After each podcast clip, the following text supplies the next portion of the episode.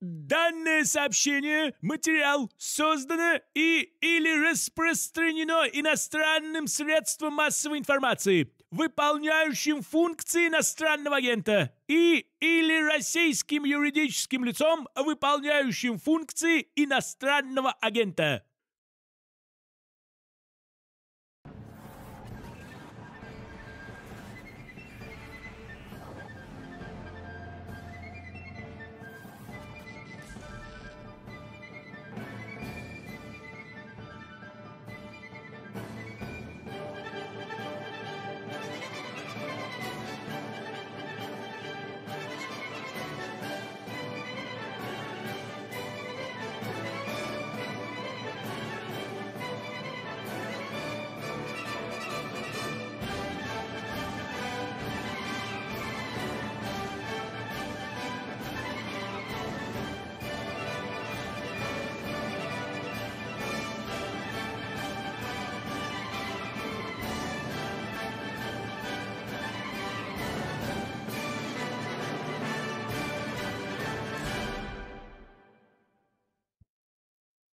Вечер, дорогие зрители.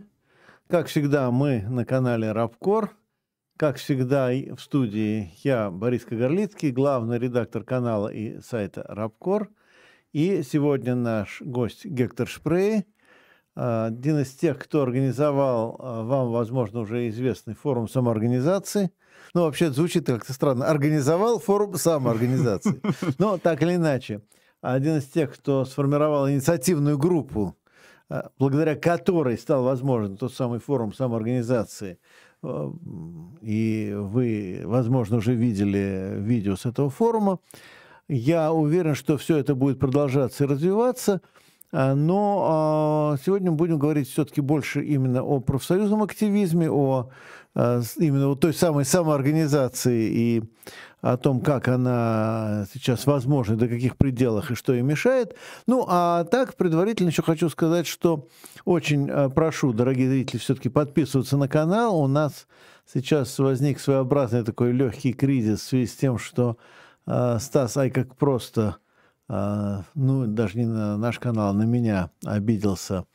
Э, ну, что ему не нравится, как я э, отношусь к спецоперации – и еще у него есть целый ряд претензий. Ну, если что, можете у него прямо на его канале это посмотреть.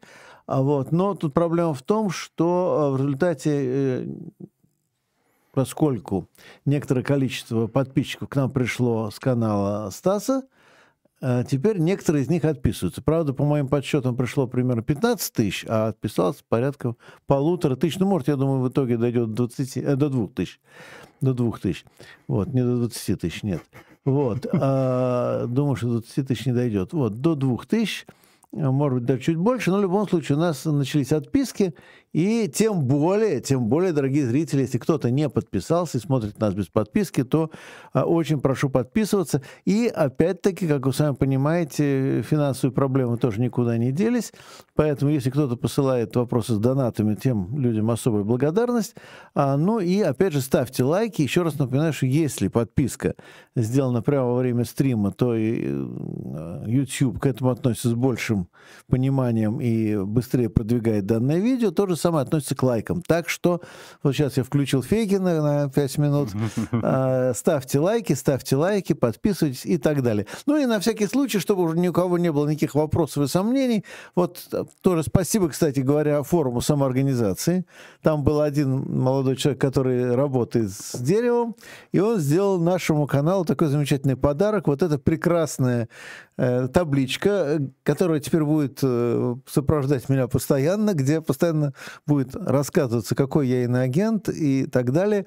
Вот эта табличка, это тоже маленький такой добровольный вклад активистский в нашу работу. Итак, э, Гектор, а все-таки что сейчас является, что называется, такой вот основной и наиболее востребованной формой э, социальной, профсоюзной и, и, ну, и, скажем так, активистской самоорганизации, низовой самоорганизации. А, что марксистские кружки, по-моему, на них мода уже прошла. На них не просто мода да. прошла, они сами по себе выродились либо в ячейки при каких-то крупных организациях, либо они уже превратились ну, какие-то другие формы. Ну, например, те же профсоюзы. Ну, строго говоря, это ведь и входило в задачу. Первоначально же люди создавали кружки не только для того, чтобы просто создать кружок и поговорить в кружке. Там же и была такая идея, что из кружков должно что-то вырасти.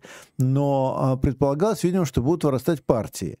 А вот пока я не вижу, чтобы партии вырастали, а я вижу скорее, что э, ну, вырастают, может быть, люди во что-то, так сказать, другое, втягиваются в какую-то другую деятельность, или, наоборот, застревают там вот на этой фазе.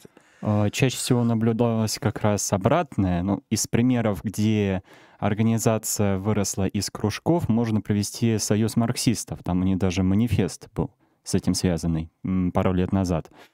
А вот остальные кружки, они, увы, либо ушли в сектантство, что чаще всего распространено. Из-за этого там происходили расколы, кружки закрывались, люди уходили. Там, например, часть аудитории у того же мятежника Джека — это как раз люди из э, кружков в основном, которые вот в них разочаровались, и в итоге вот сидят там, например, в чате и говорят, что а вот не получилось, не фартануло, извините, все, мы вне политики. Ну, не получилось одно, может получиться другое. Ну да. Вот к этому как раз, я а, думаю, друг... нам нужно идти э, Другая часть, наоборот, она реорганизовала кружки. Это вот можно наблюдать тоже профсоюзной деятельности, когда они, например, э, создавали газетные какие-то группы или органайзерские там ячейки. Факел? Ну, тот же факел, например, да, или тюменский рабочий угу. тоже. Или вот знаменитая, ну, в узких кругах, правда, знаменитая пока что, это организация «Страйк», где я являюсь как раз... Вот про нее расскажете вот. отдельно, я думаю. Да. Как раз являюсь там главой информационного отдела. А, что еще можно, в принципе, привести в пример? То есть Нет... тоже выросла из кружков до какого-то? Не-не-не, не, она как раз на основе самоорганизации, то есть как раз собрались люди, создали отделы, причем совершенно добровольно создали отделы. Там вначале была поставлена цель это помощь э, в организации профсоюзов. Угу. Причем поставлена была цель на стриме у Виктории Гарси Берналь. А затем уже на основе вот собрания людей, собрались люди, им была поставлена задача, создали отделы, связанные с этой задачей, и начали наращивать качественно э, работу в сфере как бы это назвать? Органайзинга или? Ну да, органайзинга или, чтобы вот зрителю было проще воспринимать, рабочей сети. Угу. Лучше вот так называть, хотя там Вика говорит, что это сервис, но все-таки удобнее назвать это именно рабочей сетью.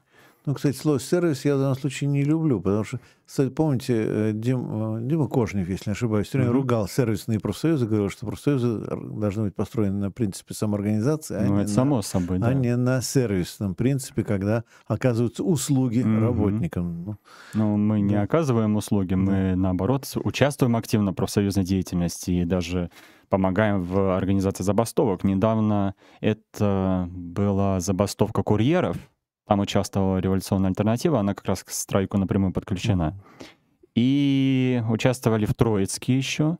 И частично мы даже, ну, косвенно застали это в Казахстане. Ну, с моей стороны был написан материал, и какое-то время мы связывались с профсоюзниками на той стороне, вот в Казахстане во время протестов, а, когда часть из них пропала.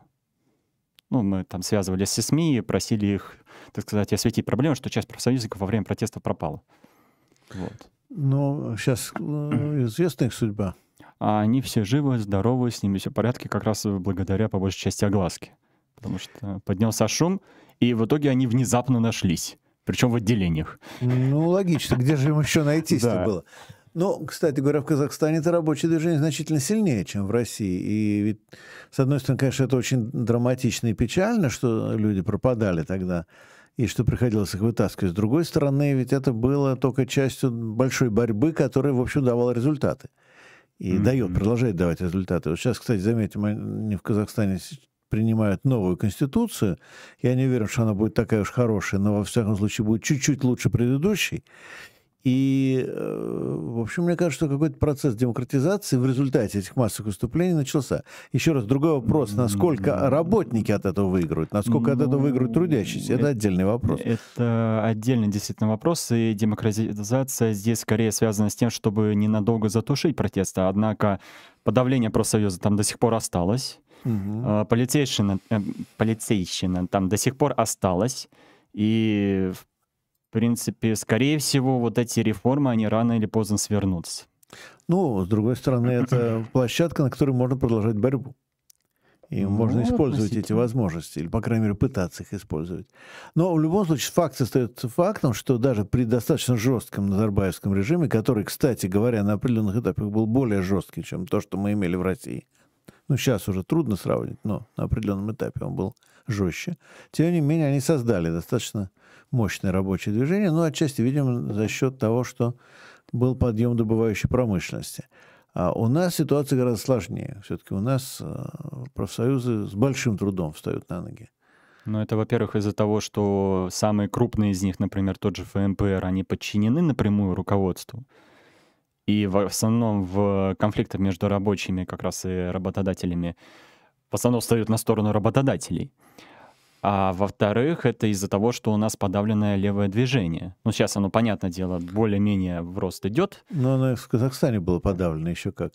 Э, в Казахстане оно чуть ли не пулями было подавлено ну, в 2011 говорю, году, да. хотя это, наоборот, сработал обратный эффект. После жена Зена, я надеюсь, правильно сказал, да? да? Мне кажется, да. После вот 2011 года там, наоборот, бунты постепенно-постепенно росли. И в 2018-2019 году там чуть ли не каждый месяц шли новости, что вот забастовка, еще одна забастовка, еще одна, и в январе уже начался пик. Это к вопросу о том, что якобы там из-за цен на газ все произошло. На самом деле нет, это из-за забастовок, как раз из-за постоянных профсоюзных выступлений и на фоне арестов тех же самых профсоюзников.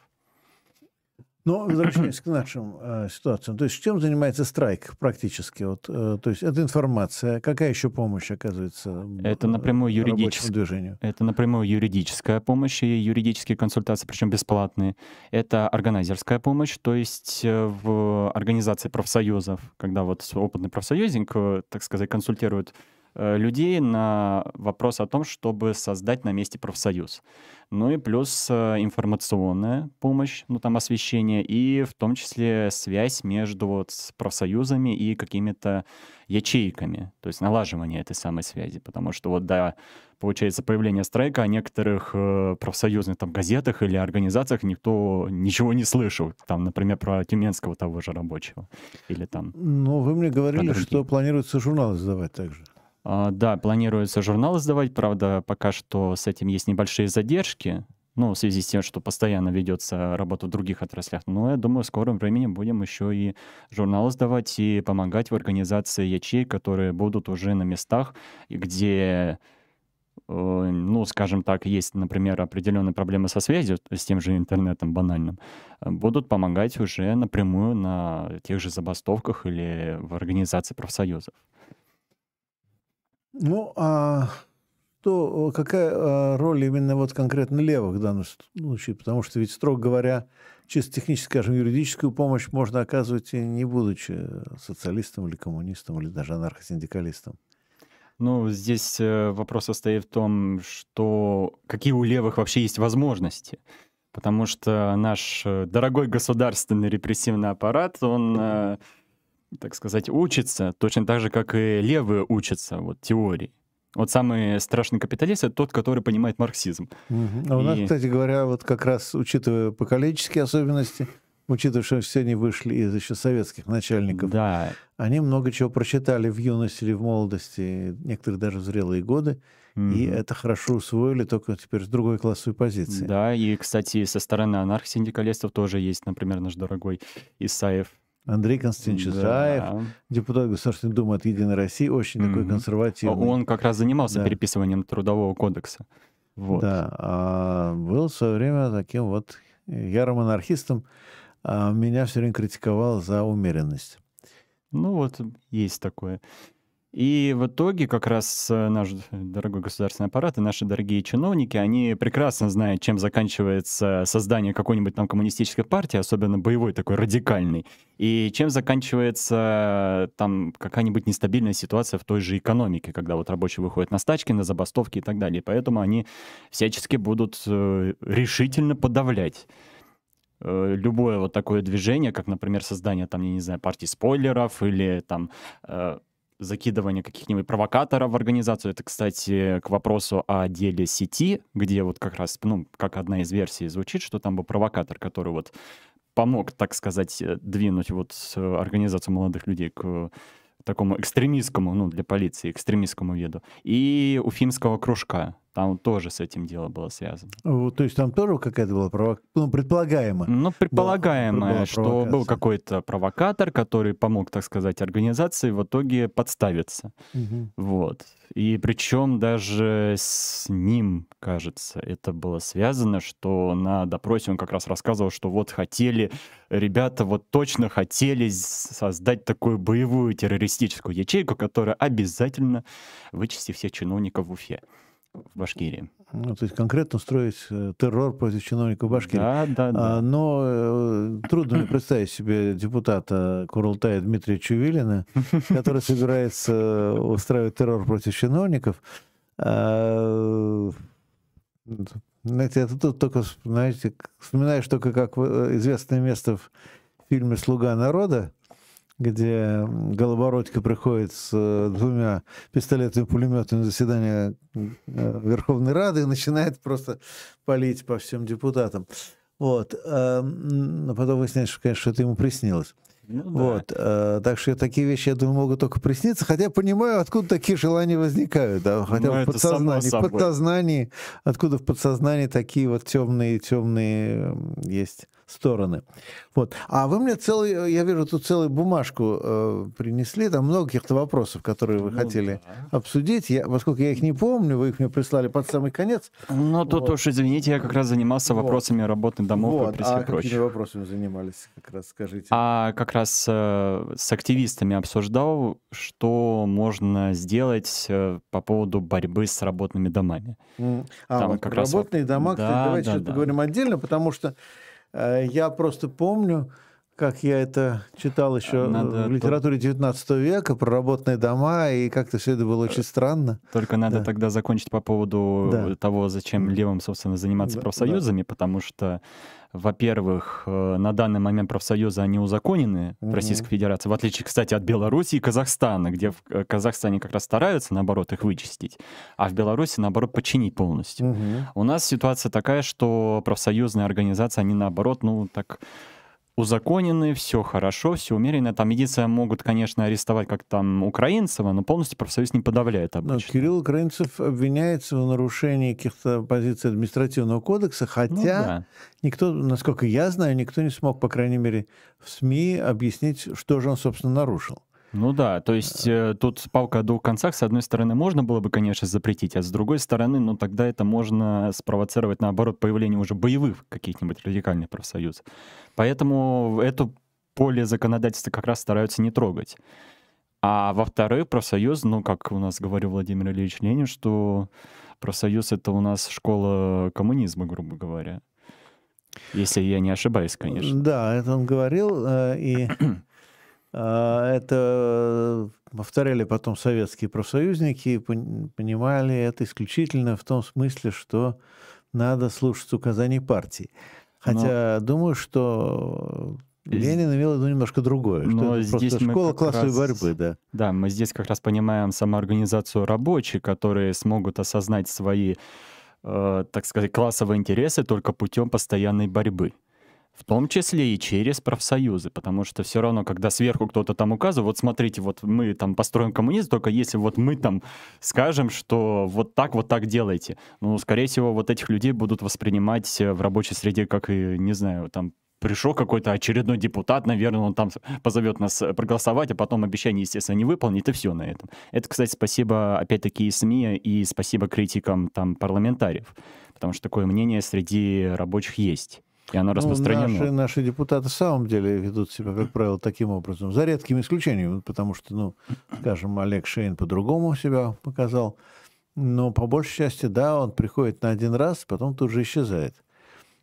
А, потому что те же самые, допустим, взять ну, первое поколение, первое поколение английских либористов, да, которые, да, становились mm-hmm. депутатами, но сначала человек вел какую-то борьбу и потом приходил в парламент именно для того, чтобы продолжать уже на другом уровне, на другой площадке эту же борьбу. Ну, собственно говоря, тот же самый Джереми Корбин, э, который в какой-то момент дорос, как мы знаем, до председателя партии. Правда, потом его сожрали, тоже нам хорошо известная история, но А Джереми действительно реально, реально, вот э, как и Диан Эббот, например, так mm-hmm. его соратницы, как они там, ну, буквально вот у себя, ну, что называется, на районе, так сказать, в своем округе, э, как ни в чем не бывало, продолжали всякую активистскую деятельность э, на протяжении, в общем, всей своей жизни. Вот. А, ну, а вот есть же еще профсоюз IT, насколько я знаю. Айтишники тоже Да, и айтишники тоже организовывают профсоюзы, причем айтишники, они более хитрые, они как раз помогают в организации рабочей сети, потому что все равно вот э, профсоюзник, который на производстве, он чаще всего остается в вакууме, в таком своеобразном информационном. А у профсоюза IT, наоборот, больше, куда, больше инструментов для налаживания той же инфраструктуры. И они куда да. опаснее. А как кто раз, у них да. работодатель? С кем они э, могут в случае чего бодаться? И как айтишники могут объявить забастовку? Ну, правда, я понимаю, что они могут более опасные вещи, чем забастовку Ну да, я э, про это же как раз. Но айтишники, смотря опять-таки какие, если они наняты напрямую в компанию, то, в принципе, они могут вместе с другими работниками участвовать в забастовке. Если они как фрилансеры, то они скорее из вредности помогут какому-нибудь профсоюзу в итоге. Вот. Как у нас, собственно, вот айтишники. У нас, кстати, самый, вот в страйке самый большой IT-отдел среди профсоюзников.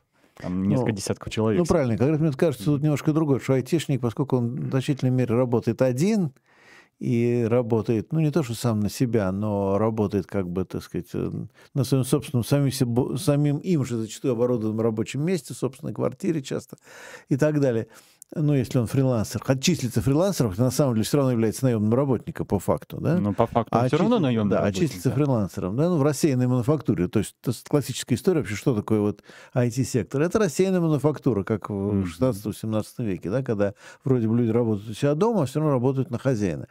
А, но а, айтишник, я думаю, как раз он испытывает некоторое такое вот ощущение изолированности, может быть, одиночества и возможность преодолеть это через то, что поможет кому-то или во что-то вольется, что-то более более масштабное или включиться ну в общение и... с другими людьми. Во всяком случае, я знаю по некоторым людям, ну... Ну, нередко они, кстати, обращаются к анархическим идеям. Да. Это, кстати, среди айтишников в основном распространены анархические идеи, потому что когда они ну, куда больше понимает э, в том, как устроена капиталистическая система, у них появляется очень много вопросов к ней. Mm-hmm. И поэтому они нередко вот обращаются к каким-нибудь... Ну, там... сетевая организация. Да, да, да, да, та же сетевая организация или, наоборот, хакерские взломы, или там организация того же черного рынка даже до такого доходит. Ну вот. да, но...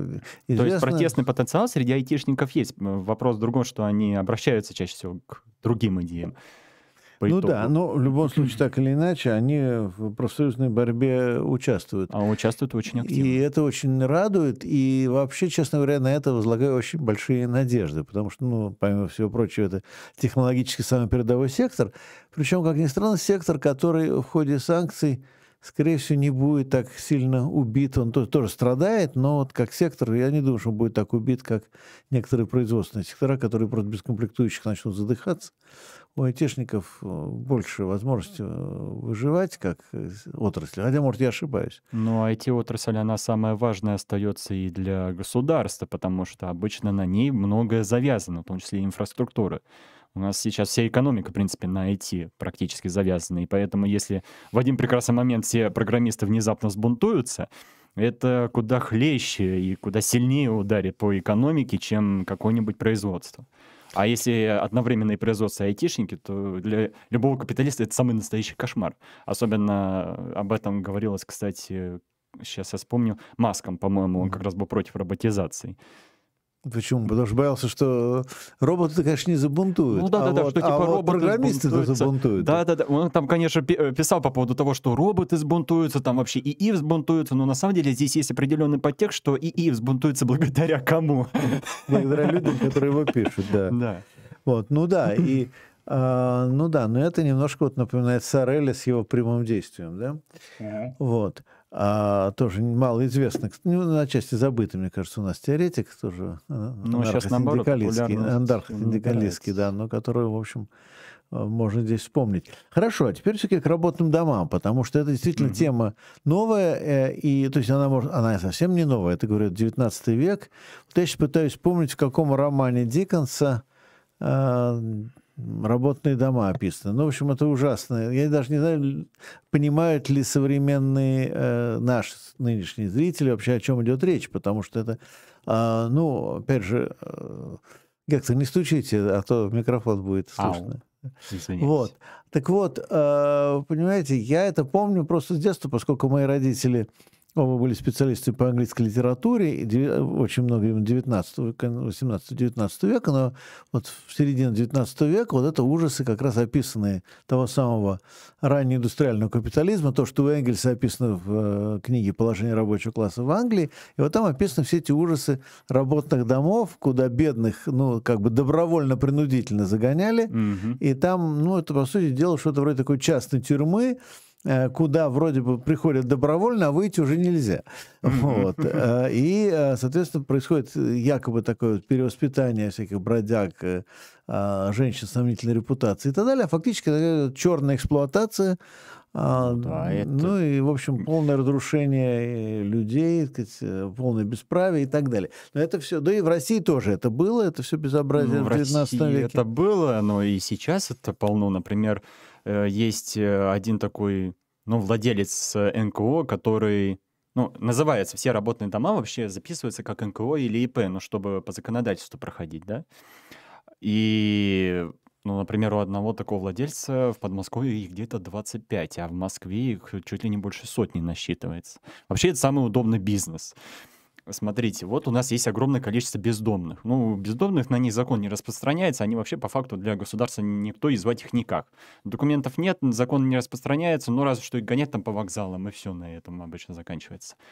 Но среди них встречаются люди, которые, ну, могут, в принципе, работать, ну, входят в категорию там Трудоспособные, работников, да. да, трудоспособного населения. И на этом нашлись дельцы, что а вот можно же на этом хорошо заработать, там, не знаю, использовать работника вот так вот на износ, там, ему выплачивают только строго вот с определенную сумму, чтобы он там, ну, грубо говоря, не сдох раньше времени, уж простите за грубость. Вот. И вот так использовать эту рабочую силу, а затем просто ее заменять. И вот так делать по кругу. И на этом зарабатывать. Никаких издержек, все в порядке. У нас э, прибыль на высоте остается. И Ну, он якобы должен ему какое-то жилье предоставлять или хотел какое-то место для спанья. М, Нередко не предоставляет. Ну, как там подвал какой-нибудь предоставит, там вот тебе не- несколько коек, вот, вот спи и все, вот тебе чуть-чуть еды, пожалуйста, работай. а Ну- прав-то у человека нет, он не может там в тот же профсоюз обратиться или куда-нибудь там, я не знаю, рассказать об этой ситуации. Документов Ну, нет, ничего нет, все. Как правило, они работают в связке с э, правоохранителями, я так понимаю. А, либо в связке с правоохранителями, либо через... О, пишут. Ну вот, либо через правоохранителей, либо через чиновников, либо, ну, могут даже через э, те же политические организации, там, например, какого-нибудь ультранационалистического толка. Такое тоже может быть. А, ну, вот вы говорите, это уже явление стало достаточно распространенным, но э, я так понимаю, что основная актуальность этой истории еще связана с тем, что в России все это хотят легализовать, ввести, что называется, в легальное русло и законодательно закрепить. Правильно я понимаю Да, ситуацию? законодательно закрепить об этом. Пока что идут только разговоры и готовятся документы э, для этого. Причем это готовится совместно с фондами, чтобы легализовать НКО и таким образом, ну, все вот эти НКО, которые вот работные дома, и таким образом э, сделать, ну, якобы реабилитационные центры для помощи бездомным. Правда, отсюда появляется очень много вопросов, что реабилитационный центр этот, получается, частный. И получается, его система, она остается такой же, то есть тот же труд, э, такой же уровень платы. И у нас возникает ситуация, что просто вот работный дом берут, его легализуют, он продолжает работу, и к нему никак нельзя докопаться. Это реабилитационный центр, тут пациенты, тут все в порядке. Ну, а как они все-таки людей принуждают туда идти? А чаще всего через вербовщика. То есть там Мгм. на вокзале, например, где-нибудь кормят там или где-нибудь там оказывают медицинскую помощь. Сейчас, правда, уже практически этого не делают, потому что, ну, все равно законодательство не позволяет так вести себя. Ну, вот я имею в виду активно оказывать медицинскую помощь. Там какой-нибудь вербовщик э, затеса- э, затесается среди вот бездомных и начнет предлагать, вот смотрите, вот можешь заработать там, например, там 500 рублей или там 300 или 150, ну неважно, какая-то сумма называется, вот можешь как раз заработать и там, возможно, может быть, через какое-то время, ну, нормально там заживешь. И появляется какой-нибудь человек, который вот думает, что, ну, в принципе, да, там, может быть, немножко там денег заработать, все равно ну, на улице живешь, надо как-то выживать. В итоге так идет в работный дом, и все, и он попадает в рабство. А, но это все у нас числится как благотворительность. Вот еще одна Да. причина, почему я к благотворительности отношусь с очень большим недоверием. А, но а, есть еще один а, момент, он стоит в том, что все-таки я так понимаю, что а, войти-то можно, выйти не очень получается оттуда из этой системы. Так ведь, да? Как они Ну поддерживают да. дисциплину внутри работного дома? Но чаще всего здесь речь идет о психологическом насилии таком прямом, когда там либо запугивание идет, либо там тот же запирание в подвалах, там или где-нибудь в таком своеобразном бараке, или наоборот, там, в принципе, может дойти до такого, что и там алкоголь э, идет в ход, или там наркотики и все прочие прелести, чтобы как раз в зависимость такую своеобразную поставить. Ну, то есть применяет различные вот инструменты, которые позволяют вот такого вот работника оставлять на какое-то время как раз в работном доме. Почему на какое-то время? Потому что рано или поздно он умрет, выкидывают следующий, выкидывают следующий, и вот так конвейер по кругу. Слушайте, а что они производят в этих работных домах? В принципе, в связи с тем, что э, речь идет о каких-нибудь ИП или НКО, тут все что угодно может быть, начиная от самого банального там вот кто-нибудь в метро из зрителя обязательно видео какого-нибудь попрошайку. Вот самый популярный, кстати, Мгм. вид бизнеса для работного дома как раз вот с- эти самые попрошайки, чтобы вот поставить, например, он там собирает деньги, э, в общаге там его делят, э, ну вот среди вот тех, кто вот владеет этими самыми НКО, и отправляет обратно. Э, Бывает так, что какие-нибудь А почему он не работает на себя? М? А почему он не может также работать на себя? А, потому что в дело идет территориальное деление между этими. НКО. Если у нас, э, например, на какой-нибудь территории затесается вот такой вот человек, который вот попрошайничает слишком активно, то тут, как э, в истории любого бизнеса, тут же появляются очень веселые люди с такими интересными боевыми навыками и просят Покинуть уйти. территорию. да? Да. А полиция не вмешивается? Или она Ну, сама является и- частью этой Если структуры? сотрудничают с полицией, то она не вмешивается. Если не сотрудничают, то чаще всего через депутатов. Если не через депутатов, то через кого-нибудь еще. То есть законодательство, из-за того, что у нас законодательство, оно вообще имеет очень много дыр. а Обычно вот им и пользуются. Ну хорошо, кроме попрошайничества, какие еще варианты? Ну, те же ларьки, например, может быть даже такое, что и кафе, или там... Еще, кстати, самая популярная тема — это строительство. Вот там НКО и, и все прочие, вот эти все работные дома, они цветут и пахнут. Особенно в мигрантской среде, потому что, ну, мигранту тяжелее всего в Мгм. России находиться. Вот, и поэтому их тоже вот набирают как раз как бесплатную рабочую силу, используют, там умерно производится. А, несчастный случай. Ну, То есть они как бы сдают своих рабочих в аренду. Ну да, ча- чаще всего сдают рабочих в аренду Ну, куда-нибудь. ну, то есть непосредственно производства какого-то нет, чтобы они там шили или наоборот не, там бывает и клепали и так такое, далее. нет, бывает и такое, но это реже и к тому же сильно заметно, поэтому чаще всего вот такие НКО, которые вот как раз что-нибудь производят, они идут, ой, ну не знаю, как, например, э, какая-нибудь религиозная организация или благотворительная, даже, Мгм. что вот реабилитационный центр, хотя на самом деле это такой же бесплатный труд, все то же самое, ничего не меняется. Ну, Мгм. разве что узаконивается и все.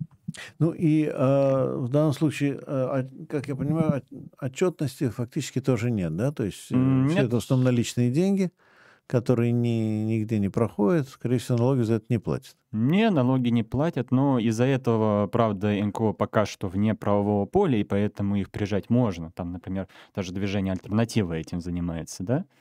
Но если их легализуют, то тогда они могут по- вполне себе спокойно отчетности эти подделывать. То есть они будут какие-то небольшие налоги платить и Ну да, то есть- себя совершенно спокойно. Государству выгодно как раз потому, что они на этом спокойно заработают, пополнят казну. НКО выгодно, их легализуют, к ним нельзя будет докопаться. Невыгодно будет только людям. Хорошо, а ну, ведется какая-то кампания против этого, а что, собственно, делается? Ну, во-первых, э, это, кстати, просьба и всем остальным левым организациям, это освещение. Самое главное вообще в любой э, деятельности — это освещать. Очень активно освещать, писать об этом. Плюс э, можно как раз что еще вот планируется сделать? Через законодательство, опять-таки, в, в тех же конференциях участвовать, mm-hmm. или даже добавить депутатскую программу. Но если у нас там есть, конечно, КПРФники очень активные, можно и через ну, них пытаться. Их единицы. Их единицы. Да, их единицы, но все-таки в данном случае все методы хороши. Самое главное — это освещение, это активная борьба с такими работными домами, как вот движение «Альтернатива», например, делает, да, вот волонтерская организация, я про нее советую там посмотреть, почитать и немножко поучиться у них, так сказать. Вот. И что еще можно, в принципе, в этой сфере сделать? Ну... Но еще и оказание той же самой юридической помощи, потому что нередко человек мог э, потерять там, я не знаю, жилье и оказаться на улице, да, или потерять документы, а ему, ну, в принципе, чисто технически их можно восстановить. Угу. Ну, вообще, в принципе, всем вот бездомным чисто теоретически можно восстановить те же документы, если у них хоть что-то вот есть там, я не знаю, когда они помнят свое ФИО или там есть какие-то другие документы? А, ну, возвращаясь все-таки к э, активизму, э, то есть, ну, понятно, что вот это, это одно из направлений, профсоюзы тоже направление, включая айтишников. А, а учитывая то, что политическая деятельность, в общем, в значительной мере заморожена, да, ну, то есть, э, вот можно блоги, конечно, вести, можно публиковать теоретические труды, можно вести диску, дискуссии и дебаты в интернете. Вот как сейчас сегодня Садонин с э, мятежником Джеком провели э, дебаты. Знаю, закончились уже дебаты? Да, они, скорее всего, сейчас закончились, но... Э, ну вот если заканчивать, может, кто-то к нам перейдет сейчас оттуда с этих дебатов. Я надеюсь, потому что, да. извини, Василий, но это это было не очень хорошо. Ну, я не знаю, я их не видел, а то меня тут начали прикать, что я комментирую то, что не видел. Хотя я всегда сразу говорю, что если даже какие-то мысли высказываю, сначала говорю, если я этого не видел, то могу только, так сказать, ну, очень поверхностно сказать, и сразу предупреждаю, да? Вот, но тем не менее, вот не видел, не могу судить. Вот. Но все-таки что же тогда остается политическим активистом, вообще левым активистом в более широком смысле? Ну, начать стоит с того, что информационное поле необходимо, чтобы оно связывалось с реальностью. Потому что когда, например, ведется блог с целью там, вести дискуссию по поводу троцкизма, сталинизма, там, анархосиндикализма и всех прочих дел, ну, извините, э, это никуда не годится. Нет, ну дискуссии можно, конечно, вести, там отдельно какие-нибудь вопросы разбирать, но если не связано с реальностью, то, извините, это практически бесполезная деятельность. Э, самое главное, что нужно, это, во-первых, организация и СМИ, то есть, например, освещение тех же проблем в городе, те же проблем на производстве и так далее. Потому что любой работодатель, любая правоохранительная там организация, они не любят освещение они как раз наоборот поддерживают цензуру очень активно, потому что при помощи нее можно как раз подавить, замять быстренько дело и вести в полной тишине любую деятельность. А вот когда их на свет Божий, так сказать, вытаскивают, тут уже не отвертишься никак, тут уже ответственность появляется хоть какая-то. Ну, кроме всего прочего, можно организовать э, тоже ячейку, которая будет заниматься теми же юридическими или органайзерскими вопросами. Можно вести те же агит-рейды, но это, правда, дискуссионный вопрос, потому что вот, например, в Москве гитрейд, ну, это скорее такое себе будет. А в каком-нибудь регионе, где э, и с интернетом плохо, и с телевидением не очень все хорошо где-нибудь в провинции, там это сработает на ура. Тот же вот пример тюменский рабочий, который вот газету там Ну, расскажите издает. про них поподробнее. Ну, это как раз одна из таких вот органайзерских групп, ну вот я называю это органайзерской группой, потому что она непосредственно связана с профсоюзами. Вот они как раз организовали СМИ в своем регионе, там один раз даже обращались, по-моему, в мэрию, если я не ошибаюсь. Вот.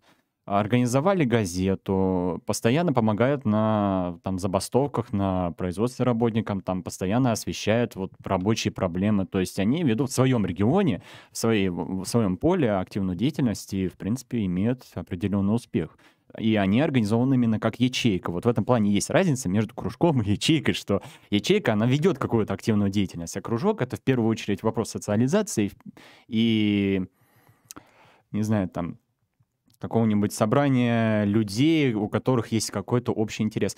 Поначалу это, конечно, хорошо, но дальше требуется действие, а кружок на эти действия, увы, не способен, и это показала практика вот периода с 2017 как раз года, ну, когда вот рассвет основной произошел. До этого кружки были, но самый основной их рассвет примерно на этот период произошел, и вот упадок как раз, ну, где-то вот в 2021 когда у нас практически вот не осталось каких-то вот значимых организаций, которые собирались из кружков. Ну, кроме Союза марксистов. Ну да, получается, Союз марксистов. Потом, ну, можно еще назвать, конечно, там при Ленин Крю какие-то вот научные централисты были. Да, но ну, и это, дальше они у нас присутствовали практически не здесь. Да.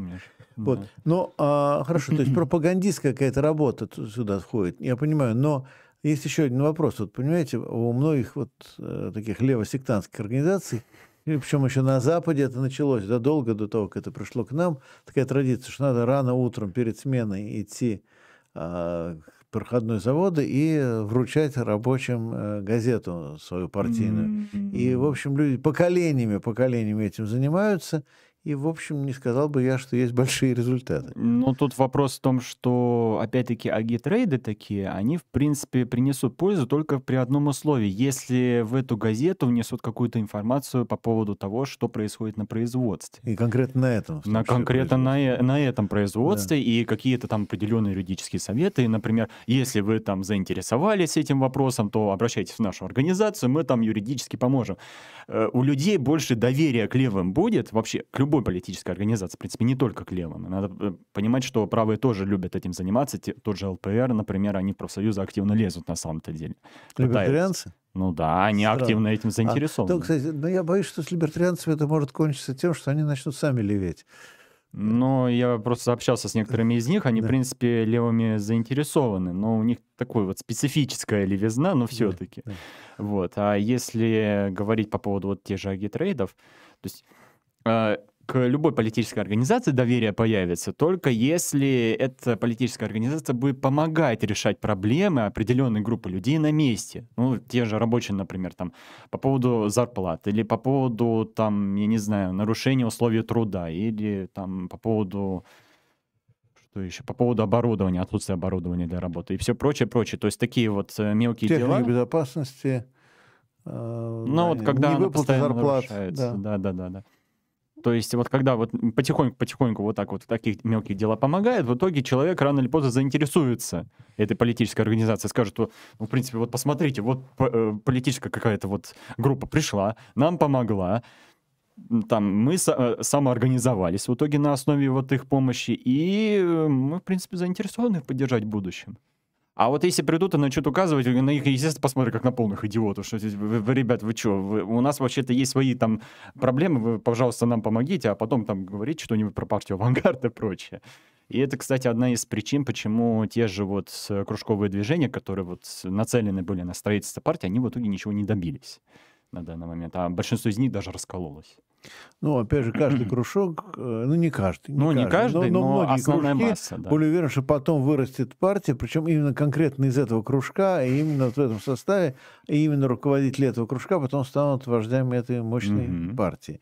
И, к сожалению, в общем, ну, я пытался в свое время объяснить людям, что если вы берете историю РСДРП, то ну, не надо э, смешивать реальную историю РСДРП с тем, что было написано в кратком курсе истории э, ВКПБ или каких-то других советских учебниках. Потому что, да, да были кружки э, в 90-е годы э, 19 века, но думаю, что партия выросла из них, это абсолютно э, не так, потому что э, кружки эти просто дали кадры, ну и, соответственно, когда возник тот же самый союз борьбы за освобождение рабочего Мгм, класса, мгм. в основном-то они занимались как раз практической работой на предприятиях.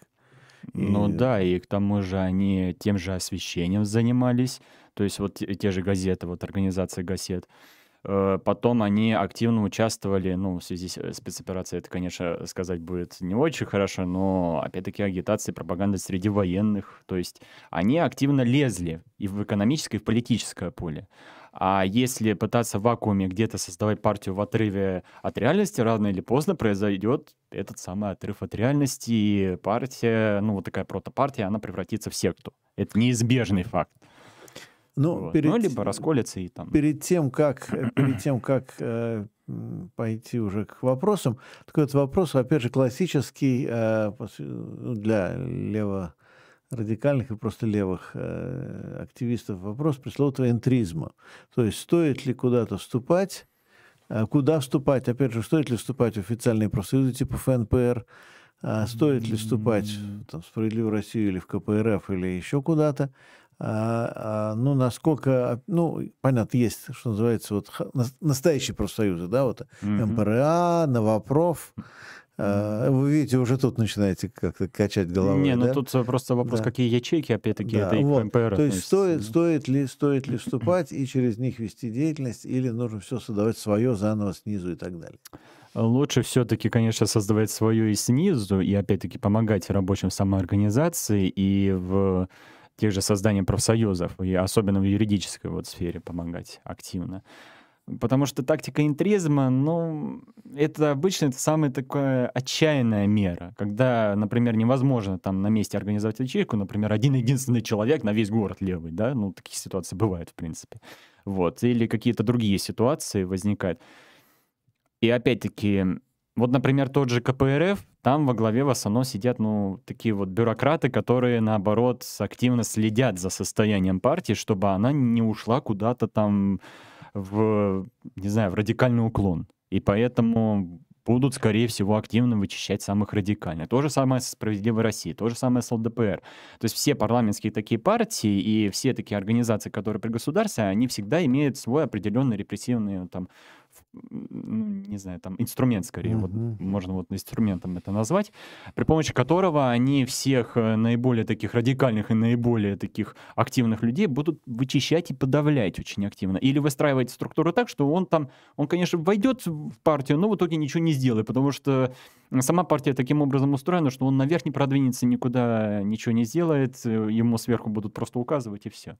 Поэтому ну, тактика интризма, особенно в нынешнее время, когда активно работает цензура и активно работает репрессивный государственный аппарат, ну, ребят, тут, э, если есть такие люди, которые думают, что интриз сработает, я им пожелаю большой удачи в ну, этом поле. Я бы сказал, что сейчас возникает новое явление, которое я бы назвал скорее а, экстризм или экзитризм. Я объясню, что имею в виду, что, а, ну, если взять ту же самую КПРФ, то вот обратите внимание, сколько людей сейчас довольно массово начали, ну не массово, но так, достаточно видимо стали оттуда исключать, да, и вытеснять, причем не просто людей, а депутатов, депутатов региональных, ну, до думских пока не дошло, региональных, да, уже довольно много, как мы знаем, вот в том же Владивостоке исключали целую группу. Постоянно на Евгения Ступина нападают, э, ну, и сейчас угрожают ему постоянно, тоже, да. да, что вот он вообще не наш человек, да. Ну, вот. это тоже зачистка да, связана да, с Да, я про это и говорю. Угу. Вот. И ну, вот сейчас, опять же, разворачивается очень интересная история в Якутске, вернее, в Якутии, а, потому что Андрей Данилов, э, по-моему, если не ошибаюсь, он секретарь Э, Рискома выступил с э, письмом, ну, в данном случае поддержку Ступина и еще других mm-hmm. вот таких же mm-hmm. товарищей, которые подверглись э, внутри партии гонением или исключением. А, но сейчас посмотрим, что будет дальше, как это будет происходить уже в Якутии, потому что а, все-таки он тоже один из руководителей региональной организации. Ну... И вот будем смотреть. Но у меня такое впечатление, что все-таки будут стараться таких людей из партии выживать. Да, но если их выживают в достаточно массовом количестве, а, то их уже критическая масса появляется, то есть они сами да, по себе становятся уже кружка, например, тоже, вот, пожалуйста, пять человек арестовали, один из них депутат. Вот. Ну, в данном случае не само же КПРФ их арестовало. Ну, не само КПРФ, но все равно был арестован человек, который неугоден оказался вот как раз правительственным Кстати, вопрос, насколько партия защищает его, да? Это и, тоже да. такой вопрос. И на данный момент, чтобы не рисковать, партия, скорее всего, защищать таких людей не будет. В этом случае я не вижу э, активности. Может быть, я что-то не знаю. Может быть, я что-то не знаю. Мне что-то напишут. Да нет, там вообще все встали за нее, вписались. Ну, не, молодцы. Э, скорее я не могу что-то не видеть. Скорее всего, Но... пишутся. Скорее всего, активисты там появились. Нет, активисты, безусловно. Да. Нет, есть... я имею в виду партийное начальство.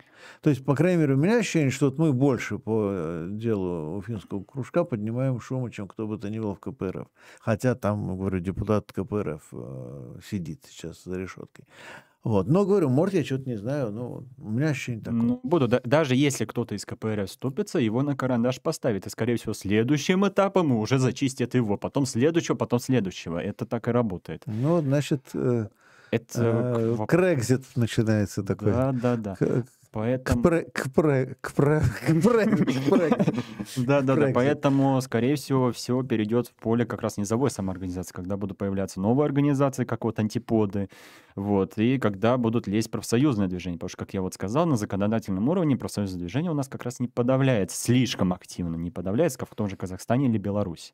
В Беларуси там вообще арестовывают э, сразу. Ну, в Беларуси там вообще фактически, да, свободные профсоюзы превратились в какой-то момент э, с одной стороны, в оппозиционную силу, а с другой стороны, до известной степени все-таки, давайте скажем честно, они дали с собой манипулировать со стороны уже либеральной оппозиции. То есть либеральная оппозиция тоже их довольно активно использовала. Причем использовала, ну, на мой взгляд, это важный момент по Беларуси, использовала так, чтобы не учитывать их интересы. Потому что, ну, в условиях, скажем, борьбы за демократические свободы я не вижу проблем в том, чтобы кто-то вступал с кем-то в коалиции, но в том-то и дело, что э, команда Тихановская и все вокруг не видели необходимости идти навстречу именно рабочим. То есть вот рабочие должны выйти, поддержать борьбу за свободу, все прекрасно. А что с этого будут иметь рабочие? А вот об этом как никто не подумал немножко. Ну, кстати, к вопросу о том, что может появиться доверие у тех же рабочих, например, к тем же либералам, когда они будут со стороны наблюдать, это, кстати, пропаганде очень хорошо работает, когда они будут наблюдать за какой-то деятельностью. Ну, там, например, оказывают юридическую помощь, такие скажут, ух ты, а они, оказывается, полезной деятельностью занимаются. Они с флагами стоят и что-то там делают. Вот. Из этого формируется доверие определенное политическое. Даже если либералы вообще ничего не сделают рабочим там или еще кому-нибудь, если они просто вот обманут в конечном итоге. Пропаганда, увы, так и работает. Э, Там был момент очень важный в Беларуси, на мой взгляд, который был одним из э, механизмов провала всей вот этой вот революционной активности. Ну и да. Он это сказал в следующее, что когда начались забастовки, то и тут же э, на предприятиях бастующих начали выдвигать собственные дополнительные требования, причем требования локального характера.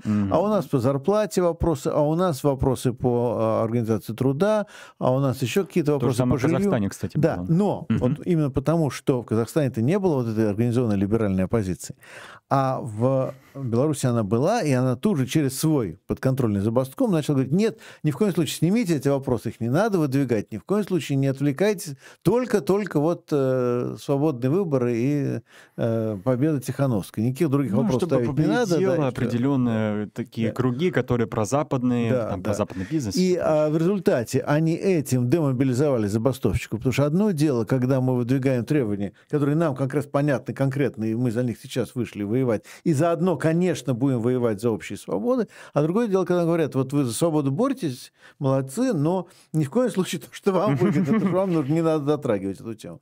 Не, И но- Это был очень важный момент провала забастовочного движения, потому что забастовки начали стихать после этого. Это к вопросу о коалициях, кстати. Тут, конечно, появятся люди, которые говорят, вот нужно, чтобы прям все левые выступали, или нужно, чтобы прям все вот совместно со всей оппозицией выступали. Но, скорее всего, ребят, это закончится тем, что либо оппозиция просто внутри э, друг друга перегрызет по итогу, либо просто чаша весов склонится к той части, которая наиболее массовая внутри этой коалиции. Ну, и она просто всех остальных задавит или подчинит. Скорее всего, так, ну, вот любая такая коалиция, она этим и заканчивается. Э, Вот тут как раз пример с Белоруссией или те же примеры, например, на Украине, когда анархисты, те же, вот были там определенная группа анархистов, которых, с которыми многие не соглашались, но они решили поддержать националистов.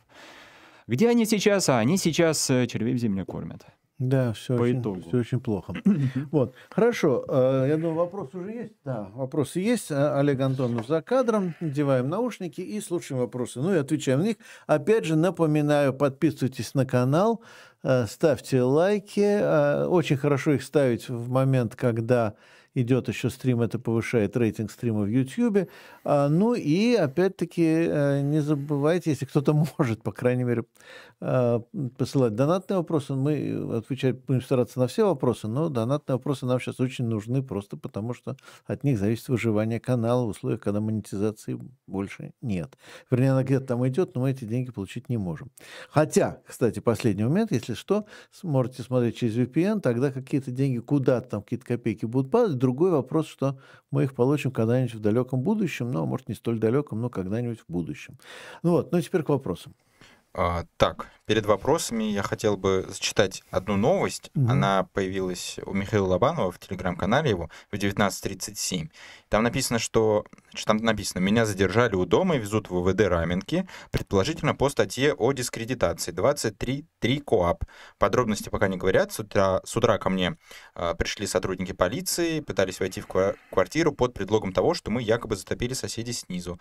Грозились выз- вызвать МЧС и выломить дверь. Дома была только Саша, ну это, видимо, супруга. Саша Запольская, она Не- супруга. Лобанова и Вот. прекрасный социолог. Можно Да, как до- раз- дома была только Саша, которая их не пустила. Когда я приехал, мне даже не дали зайти за паспортом и бутылку воды, и Мгм. сразу повезли в отдел. Постараюсь держать вас в курсе. Максимальный репост. Вот такое вот Ну, письмо, это- сообщение от Михаила Лобанова. Это очень в тему, очень в тему Как- стрима, к Как сожалению. раз, да. И еще я об этом статью писал, как раз с предостережением, что, скорее всего, Михаил Лобанов и Замятин, они платформу уже организовали к выборам как раз осенним, но там я на их конференции побыл, К и- муниципальным выборам имеется. да, да, да, да, к муниципальным выборам. И там как раз написал по поводу этого репортаж, и в конце оставил сноску, что там, если они смогут решить вопрос с э, тем, что у нас государство вообще очень остро реагирует на такие инициативы и включает сразу же репрессивную машину, то, может быть, они, конечно, к осени там доживут. Но, как мы заметим, они не дожили. Ну, подождите, подождите, не, ну, не, ну, Гектор, не надо так рано вообще. Не, если начали подавлять, так что, Ну, так, скорее всего, а- перейдут к платформе сразу. Ну, давайте, как говорится, все по этапам. По этапам, и пока вот только... Ну, Ну, это... ну, Михаил, мы очень за вас переживаем. И, Да. Саша, если вы смотрите нашу передачу, то мы поддерживаем Мишу очень сильно. Мы поддерживаем Да. освобождение всех Да. политзаключенных. Всех, да, безусловно. А, Продолжаем. Про какие этапы вы говорили, Борис Юрьевич, если что? Какие этапы, о чем? Ну, этапом еще называют... э, А. Нет, ты нет, имел в виду. Я имел в виду исторические этапы. А- Мы а говорим об истории, А не ребят. движению по сказать, по этапу, да? Нет, об этом я... Я, честно сказать, фрейдовская оговорка, ну-ну. Продолжим все-таки с Так, да, вопросом. вопросы. Значит, тут спрашивают, а можете поподробнее рассказать про организацию э, сходки, ну, форума самоорганизация? Откуда вообще появились участники инициативной группы? Э, кто за что отвечал? Ну и другие моменты. Спасибо за прекрасную запись. Ну, просто сразу скажу очень коротко, что несколько человек, в том числе Гектор, мне начали писать в разное время, э, что они э, хотели помочь Равкуру, а у нас уже были такие случаи, что человек хочет помочь, а мы не знаем, что с ним делать. Ну, просто, ну, потому что, ну, так просто, человек говорит, я хочу помочь, ну, как, а я, ну, как вот, Я да? по поводу журналистской Да, как раз да, да, деятельности да. писал. Да, вот. э, Ну что, э, а потом сразу несколько человек пишет. Я думаю, господи, ну я так сейчас не справлюсь. Так давайте соединим их между собой, они встретятся, и э, вот если они договорятся, смогут сделать что-то вместе, то вот уже и получится что-то, а дальше посмотрим, что я могу сделать. Ну и вот дальше уже слово Гектору. Ну, дальше наша инициативная группа вообще образовалась стихийно. Ну, сначала была встреча, там как раз где-то вот пять человек, Мгм, на этой встрече было. А, Распределили определенные там распределили определенные, тавтология, молодец. Распределили А, обязанности. А, Да, Функции. распределили обязанности, и в итоге мы сначала ставили цель, э, что это будет небольшой форум, но тут мне как раз прилетает идея, что а давайте-ка мы его расширим и побольше организаций пригласим, потому что у нас, во-первых, о многих организациях все равно ничего не знают.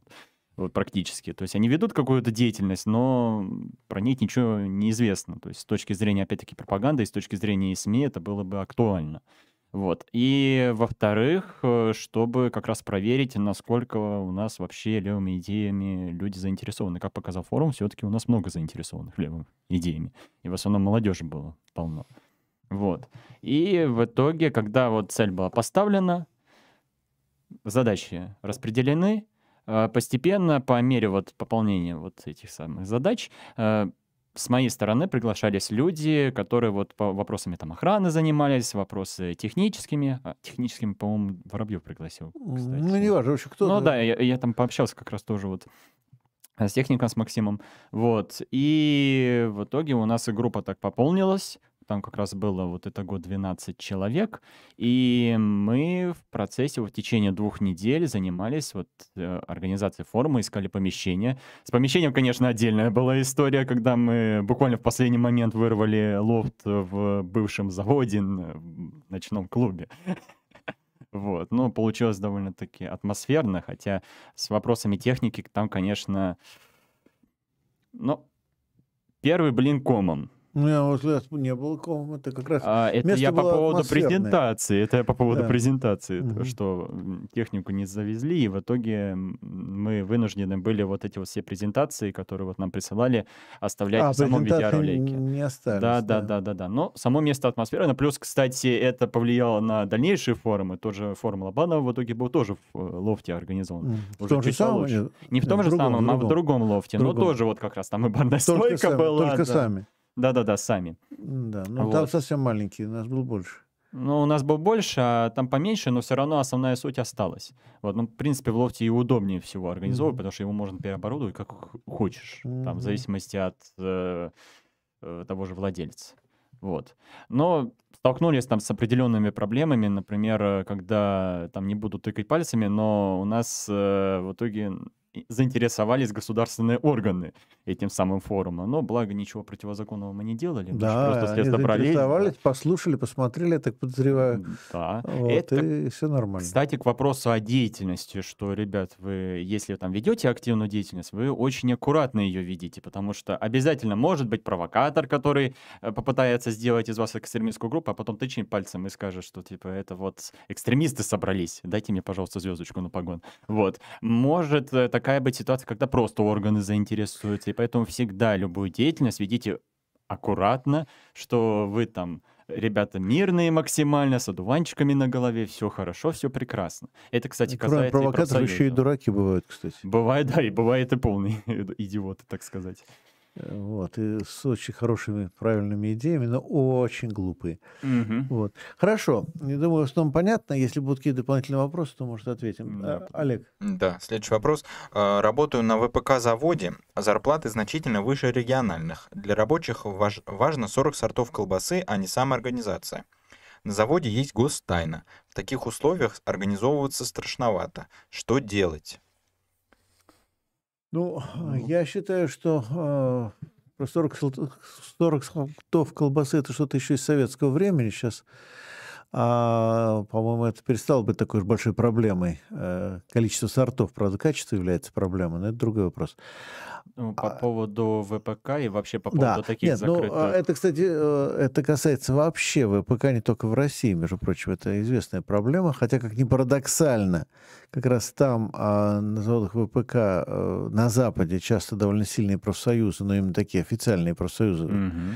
То есть теоретически можно, кстати говоря, э, к вопросу об интризме, вот тут как раз можно в официальные профсоюзы пытаться, мне кажется, да, а- внедряться. обычно на ВПК есть Да, официальный да, профсоюз. Да, да, там можно внедряться в официальный профсоюз, потому что проблема, то все равно есть проблема с организацией труда, там, с охраной труда, э, с выплатой сверхурочных, есть зар- м, с зарплатой мгм, вопросы, э, с организацией производства, э, с отношениями между рабочими и, соответственно, управленцами. То есть проблемы Мгм. какие-то есть. Их, в принципе, можно пытаться решать через официальный профсоюз, если пытаться, опять же, туда как-то проникнуть или на него давить и так далее. То есть там есть некая э, площадка для активности, на мой вкус. Вот. Но второе, да, это просто задушевные разговоры э, о э, социальных проблемах, скажем так. Потому что, да, конечно, может быть, на заводе все хорошо. Сейчас, ну, хорошо, возразите мне сейчас. Я Отвечу. возражаю, потому что обычно сытый рабочий, о, его не особо интересуют социальные проблемы. Нет, я сейчас докончу мысль. Понимаете, дело в том, что рабочий, то он э, сытый. Ну, во-первых, когда человек сытый, все-таки лучше, чем когда он голоден. Но а, я имею в виду, что, ну да, он тут на заводе рабочий, но у него есть э, дом, жилье, у него есть семья, у него есть дети, а у него есть э, город, в котором он живет, да, у него есть общественный транспорт или э, машины, на которых он ездит и мгм. так далее, и так далее. То есть состояние дорог, я не знаю, там, состояние э, инфраструктуры, э, рост цен на продукты, рост цен на ЖКХ и прочее, прочее, прочее, это тоже всех волнует. То есть я не призываю сидеть э, в курилке с людьми вот эти э, Не, это- время и обсуждать, там, не знаю, социализм, капитализм, там, не знаю, мировую революцию. Не, А вот обсуждать эти темы, э, вот эти социальные проблемы, которые всех касаются, я думаю, имеет смысл. Не, в принципе, можно обсуждать эти темы, но опять-таки, во-первых, по поводу ВПК все-таки лучше вступать в официальный профсоюз и через юристов те же Мгм. решать вопросы, потому что юридически, в принципе, никаких проблем нет, если там к юристу там уже обратился, да. Вот. А во-вторых, по поводу обсуждения, ну, ну там 40 э, сортов колбасы и всего прочего. С этой рабочей его вопросы на производстве, скорее всего, не заинтересуют, потому что, ну, все в порядке. Вот. Чаще всего его другие вопросы интересуют, это вот как раз Борис Юрьевич об этом сказал, и нередко могут, ну, с тем же жильем, с теми же, кстати, банками, кредитами, это тоже вот бывает, и в той же со- социальной сфере, это когда вот там, я не знаю, дети на учебе э, чем-нибудь там занимаются или там в том же городе там дороги не построили.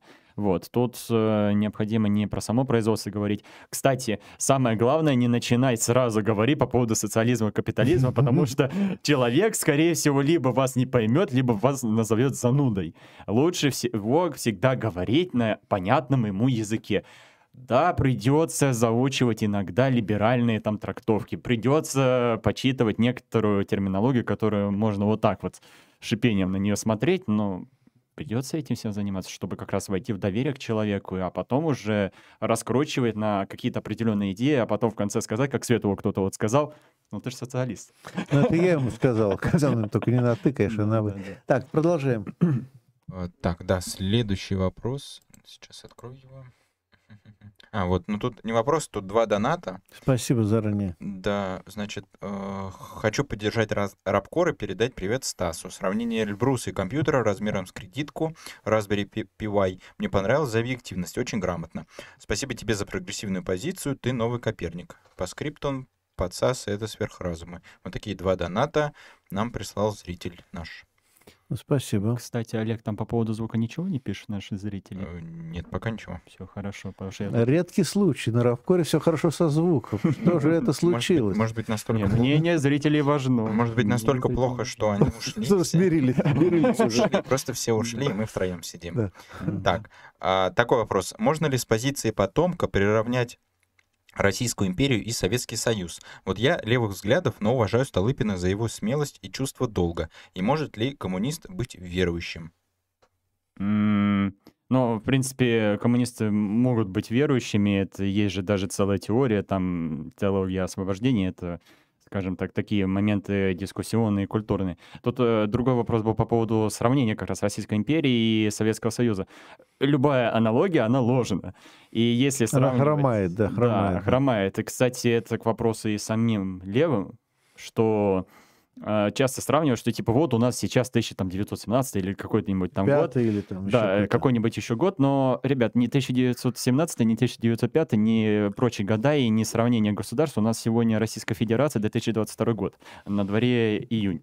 Вот, поэтому любая такая аналогия ложна. Почитывать других, в принципе, можно и даже с интересом, наоборот, со- сравнивать именно для того периода, там, между идеями Столыпина и там м, того же Бакунина или еще кому-нибудь, да. Но всегда обращайте внимание на период, потому что бывает так, что идеи, которые были там для 19 века актуальны, они в итоге переродились, там изменились и требуются какие-то дополнения в нынешнее время, как, например, по поводу вот айтишников вопрос тоже. Маркс, э, мне кажется, не предполагал в свое время, что появится, да, IT-сектор. А, Ну. Про IT-сектор он точно не предполагал, а, но была фраза, что наука сама превратится в производительную силу, э, что Ну. можно трактовать как э, прогноз Нет, прогнозы они могли делать, и это тоже важно изучать, но надо понимать, что перенести реалии одного века на другой это невозможно. Я думаю, что Маркс очень удивился, если бы сюда попал в наше время.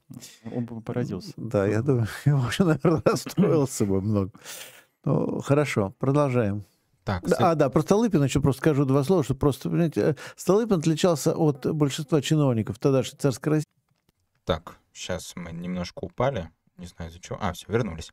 Так, э, такой вопрос и к ведущему, и к гостю. Как вы относитесь к Жилю Делезу? Делезу Гартари, «Капитализм и шизофрения», если не Мгм. ошибаюсь.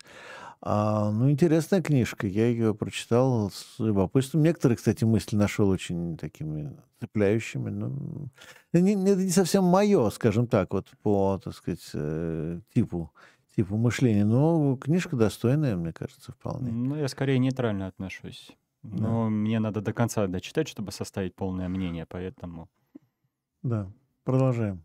А, Так, Борис Юрьевич, у меня просьба к вам повторить ваше мнение относительно Столыпина, потому что вы как раз в этот момент, когда говорили, мы упали, и, видимо, Мы упали. Нет, я просто сказал, что э, Столыпин был одним из немногих, безусловно, э, лично порядочных э, э, и честных, и искренних людей в э, вот этой бюрократической иерархии, что было далеко не типично. Не коррумпированных чиновников было в России не так уж много.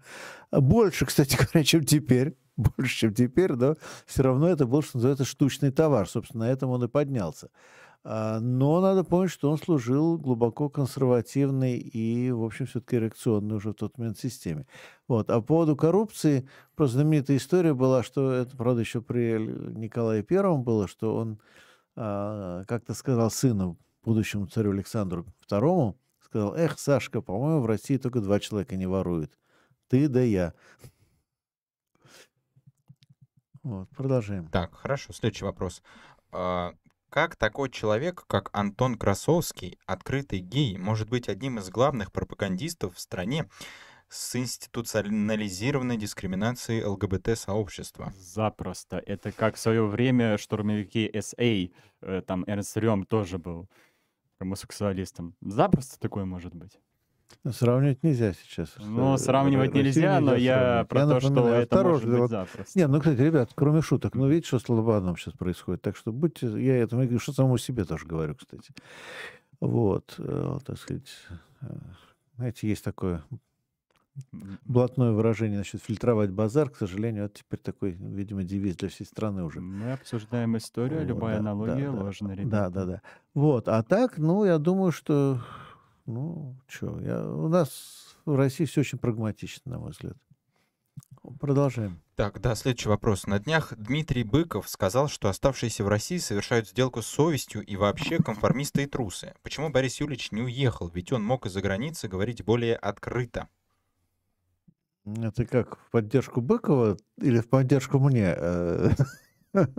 Такой вопрос интересен. Не, ну, можно, конечно, уехать э, за границу, но вы тут же лишаетесь множества таких возможностей влиять хоть как-то на политическое и экономическое поле. И, скорее всего, а- а- особенно патриотичная часть населения, она будет смотреть на таких людей с негативом.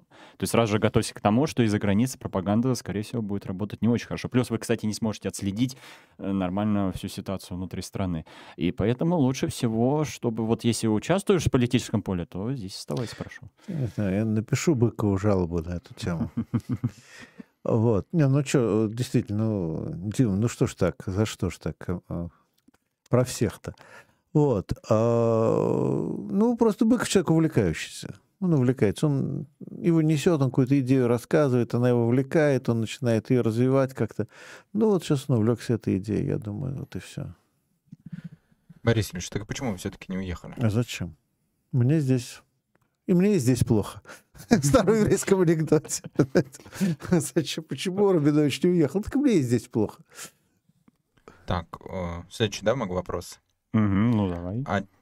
Чем зарабатывают активисты? Ведь если делать все на энтузиазме параллельно с основной работой, можно выго- выгореть или остаться без работы за активизм. Кстати, Это, серьезно. кстати, Логи- серьезный Дайте вопрос, да. дочитаю. Логично, что люди уйдут из-за семейных интересов. Ну, в принципе, такое тоже может быть. И это к вопросу о том, что любая ячейка должна иметь э, какую-то кассу. Это в том числе же идет затраты на оборудование, затраты там на э, поездки те же, ну, по городу там или по области. То есть в любом случае, ну, любой активист, он должен иметь хоть какой-то заработок для того, чтобы, во-первых, э, отчисление в эту самую кассу вести, а во-вторых, чтобы и сам, самому жить нормально. Вот. Ну, или хотя бы поддерживаться финансово, хоть как-то. В принципе, я могу привести примеры, как вот ЛПРовцы, они, например, через биткоины те же, да, зарабатывают. Сейчас биткоин И- падает, кстати. Ну, биткоин, да, падает. Они вообще, вообще, кстати, криптовалюты падают. да, они вообще, э, скажем так, юзают черный рынок и юзают вот эту биткоин-систему и все прочее. Вот. Э, Можно, в принципе, там, не знаю, то- та же работа на заводе, э, забастовку организуйте, за- добитесь хорошей зарплаты, а потом на эту зарплату поддерживайте ячейку. Тоже можно так.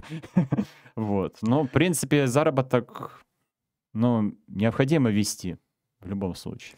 Ну, вообще, на самом деле, проблема очень серьезная. Это одна, Ну, на из, причин, одна из да. причин, почему, собственно говоря, вот э, действительно создание какой-то кассы для устойчивых проектов необходимо. Почему Рабкор жив вот все эти годы, да, сколько мы э, начали, э, начинали в конце седьмого года, восьмой год, да, ну, в YouTube вышли, по-моему, Мгм. году в 16-17, сейчас проверить. Вот. а, Но а, в любом случае, э, почему все эти годы живы? Ну, потому что, да, мы, в общем, все-таки, в том числе, ну, простите, и я, как человек, который постоянно здесь этим всем занимается, ну, серьезно относились к вопросу о том, что нужно иметь какой-то бюджет постоянно. Нужно иметь, нужно поэтому мобилизовывать под- компании поддержки и сбор донатов. Иногда находить, да, иногда приходится искать Можно- спонсоров, э, хотя это тоже очень Да. проблематичная история, потому что не всякий спонсор нам, условно говоря, подходит, и Мгм. мы не всякому спонсору, к счастью, подойдем. Вот. Но иногда удавалось какие-то разы, сейчас, к сожалению, нет. А, Можно рекламу, даже- видите, мы даже рекламу вот пару раз вывешивали, и тоже ничего страшного. Но а, есть еще одна вещь, что, мне кажется, очень важно действительно, чтобы была общая э, какая-то а, база ресурсов, да, чтобы люди могли скидываться, поддерживать друг друга. То, что мне очень понравилось, в Австралии э, была такая газета Green Left, Green Left Weekly. Э, Это был довольно крупный такой был проект еженедельный, ну, который, когда бумажные газеты еще были в ходу. И э, я приехал тогда к ним и говорю, ребят, как вы такую хорошую структуру создали? Тут реальная, полноценная редакция, все дела. И, э, ну, причем газета, ну, общенационального масштаба была все-таки. Как вы это запустили? Они сказали, что у них была совершенно гениальная схема, но она, конечно, работает в стране с развитым социальным государством. А именно, они говорят так, вот мы нанимаем людей э, в работу, в редакцию, Э, ну, скажем, у нас там два человека э, работает в редакции. Одному платим зарплату, а другой у нас безработный. И он получает пособие безработицы. Потом они меняются местами. Этого увольняем, он садится на пособие, да, пока пособие прилично платят, да. Там тоже есть границы, да, пособие начинает снижаться. Когда пособие начинает снижаться, то наоборот они опять меняются местами. Мы Мгм. одного увольняем, другого берем на работу. То есть их в итоге, э, попросту говоря, на одном рабочем месте два человека находились постоянно. Вот. И, конечно, в России так организовать нельзя, потому что просто у нас нет таких пособий человеческих, которые позволяют хотя бы там год прожить на пособие. Но, а, ну, какие-то вот такого рода схемы, ну, с учетом нашей реальности, наших проблем, придумывать можно. То есть Ну, так кстати, чередоваться. организация кооперативов, товариществ или там типографии, ну, можно, в принципе, все что угодно придумать. Главный вопрос, что с какой целью это организовано. Кстати, по поводу кафе там и помещений тоже, вот, например, сдача там на съем, это тоже может помочь очень хорошо левому движению э, в том плане, что можно в этом помещении как раз спокойно собираться. Хорошо, продолжаем. А, Так, тут появился апдейт по новости о задержании Михаила Лобанова. Э, Евгения Родионова, наша знакомая, в Да. да, и одна из ведущих на Рабкоре, журналистка, э, написала в комментариях, что Михаила Лобанова задержали полицейские за плакат «Нет», э, ну, вы понимаете, почему «нет», на балконе. Этот плакат Мгм. был повешен, вот, и за это Михаила задержали. Значит, вывод очень простой. Не надо вывешивать ничего такого на балконе. Не Особенно говори. на своем. На чужом тоже не стоит, но на своем точно не надо. Почему, мне кажется, на э, балконе врага можно вывесить Вот я, я- я не хотел да прямо сказать. Вот вы, Олег, за меня договорили. На балконе у депутата от Единой России вывешивать можно. Вот. А, так, следующий вопрос. А, ну тут вот, кстати, по поводу заработка активистов. Тут в чате вопрос. А как насчет методик некоторых латиноамериканских левых партизанов, зарабатывающих выращиванием дефицитных культур? Нет, нет, Ну, я против. Смотря вопросы каких э, культурах Кофе речь идет, идет. кофе можно. Но кофе ко- у нас не растет. Я знаю, вот кооператив Молотов как раз вот с ними связан. То есть вот всякое кофе, там, хлопок, ну, конечно, можно, но вопрос, где у нас это выращивать. Э, К тому же на юге, там, например, кстати, казаки, вам, скорее всего, придут с очень такими большими вопросами. Чего вы тут забыли? Да, Вот. продолжаем. Так, следующий вопрос. Э, Добрый, э, добрый вечер. Вопрос гостю. Знает ли он о таком философе, как Антонио Негри и его синтезе марксизма, анархизма и синдикализма и переключение главной роли с партии на профсоюз как двигателя прогресса? Я о нем слышал и даже стараюсь почитывать, но, в принципе, у меня, ну, скорее такое вот отношение. Пока вот не дочитаю, пока не доизучаю, это нейтральное. Я, например, э, изучение синдикализма начинал с Роккера, с э, Хомского того же, например. Ну, вообще, э, по поводу анархизма, там с Кропоткина, с Бакунина. Ну, там много кого я, в принципе, могу перечислить. Там с Прудона тоже. Хорошо, продолжаем. И такой вопрос в продолжение. В чате спрашивает Гектор, а вы анархист или марксист? Синдикалист революционный. И, и загадочно улыбнулся. Продолжаем. Так, следующий вопрос. А, Вам надо выбрать, Бухарин или Троцкий. А, раньше спрашивали Сталин или Ну, я не Троцкий, знаю, а теперь... в к- э, каком а вы просто критерии, не вы- застали. не знаю, в А- каком а- критерии выбор, но А- просто Олег, выбирайте. просто вы не застали. Вы Сколько это, это реминесценция. Что э, несколько лет назад э, на Рабкоре был кто-то из, э, а может даже несколько зрителей, которые каждому гостю, каждому гостю давали всегда один и тот же вопрос. Сталин или Троцкий? Сталин или Троцкий? Видимо, Сталин сейчас менее актуален, я не знаю. Вот поэтому Сталина заменили на Бухарина. Так что это реминесценция. Я отвечу знаменитой цитатой «Я предпочитаю не выбирать вовсе». Хорошо, продолжим. А вы, Борис Юрьевич, не хотите ответить? Ну, я соглашусь, в случае с Гектором. Так, следующий вопрос. Как гость относится к инициативе сборов на гуманитарку? Э, Смотря куда гуманитарные грузы, если по гражданскому населению или в бед- бедственные районы, или там вот, э, где сейчас вот находится как раз мирное население вот на территории вот как бы правильно это сказать, конечно, потому что тут, э, я Да, скажу, на наверное. пророссийских территориях, вот так. Да. то в принципе можно. Тут главный вопрос в том, что помощь гражданским. Если вы только вот начинаете кому-то из э, военных организаций помогать, неважно абсолютно какая это военная организация, вы автоматически, скорее всего, станете на ее сторону. э, Да. В лице всех остальных. Даже если у вас не было такой цели, что в- встать на чью-то сторону, пропаганде это, увы, так не работает. Поэтому гражданскому населению, да. В бедственные районы, да. Это причем даже должно, скажем так, ну, не культивироваться, а наоборот поддерживаться, потому что все равно в доверие войдете, увидят, что вот э, на гражданских, там, на население, на народ не пофиг, и заинтересуются. Ну, кстати, кроме гуманитарки, можно еще и подключить, опять же, ту же самую пресловутую юридическую помощь. Да, ну, кстати, это сейчас не очень приветствуется с некоторых пор. Вот, но об этом как потом, потом поговорим. А, хорошо, следующий вопрос. Так, следующий вопрос. Есть ли в России эффективные социалистические компании? Имеется в виду ком- через О компании, как? Да, А, КОМпании. Компании, то есть предприятия. Ну, типа кооператив, ну, типа фаланстера, может, фаланстер можно Ну, назвать? можно, Что в принципе. Фаланстер, Целковский, может быть, может туда отнести с оговорками какими-то? Но с какими-то оговорками. Вообще любое такое предприятие всегда относится с оговорками. Ну, это кооперативы, нас- да? Ну, да. Фаланстер, Целковский, кооперативы. Да, да, там можно, кстати, кооператив черный или, например, Молотов тот же привести пример. Ну, в принципе, но тот же Молотов, он довольно, ну, успешен, в принципе. То есть определенные примеры есть. А, ну, есть еще несколько таких вот известных кооперативов сельскохозяйственных, но там у меня некоторые вопросы возникают, потому что я а, ну, вот на одном таком кооперативе был, в одном таком кооперативе был в Иркутской области. Мгм. Очень все было интересно, все там неплохо работает, все очень эффективно. Здесь одна проблема относительно социалистичности, что весь менеджер, весь менеджмент принадлежит к одной и той же семье. Вот. И, Лучше, чтобы было собрание. Да, да, да.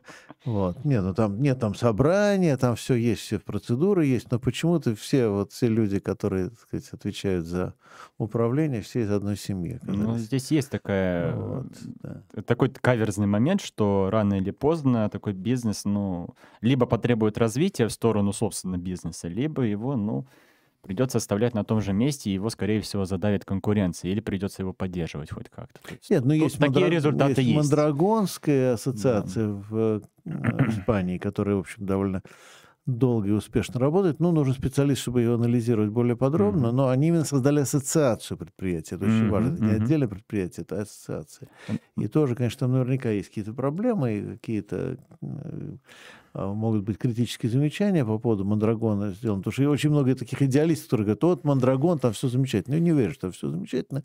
Но, тем не менее, вот есть такой пример. Нет, достаточно везде есть свои плюсы и минусы. Вот как с теми же кружками был плюс, что они были массовыми. Был минус, что они не были качественными.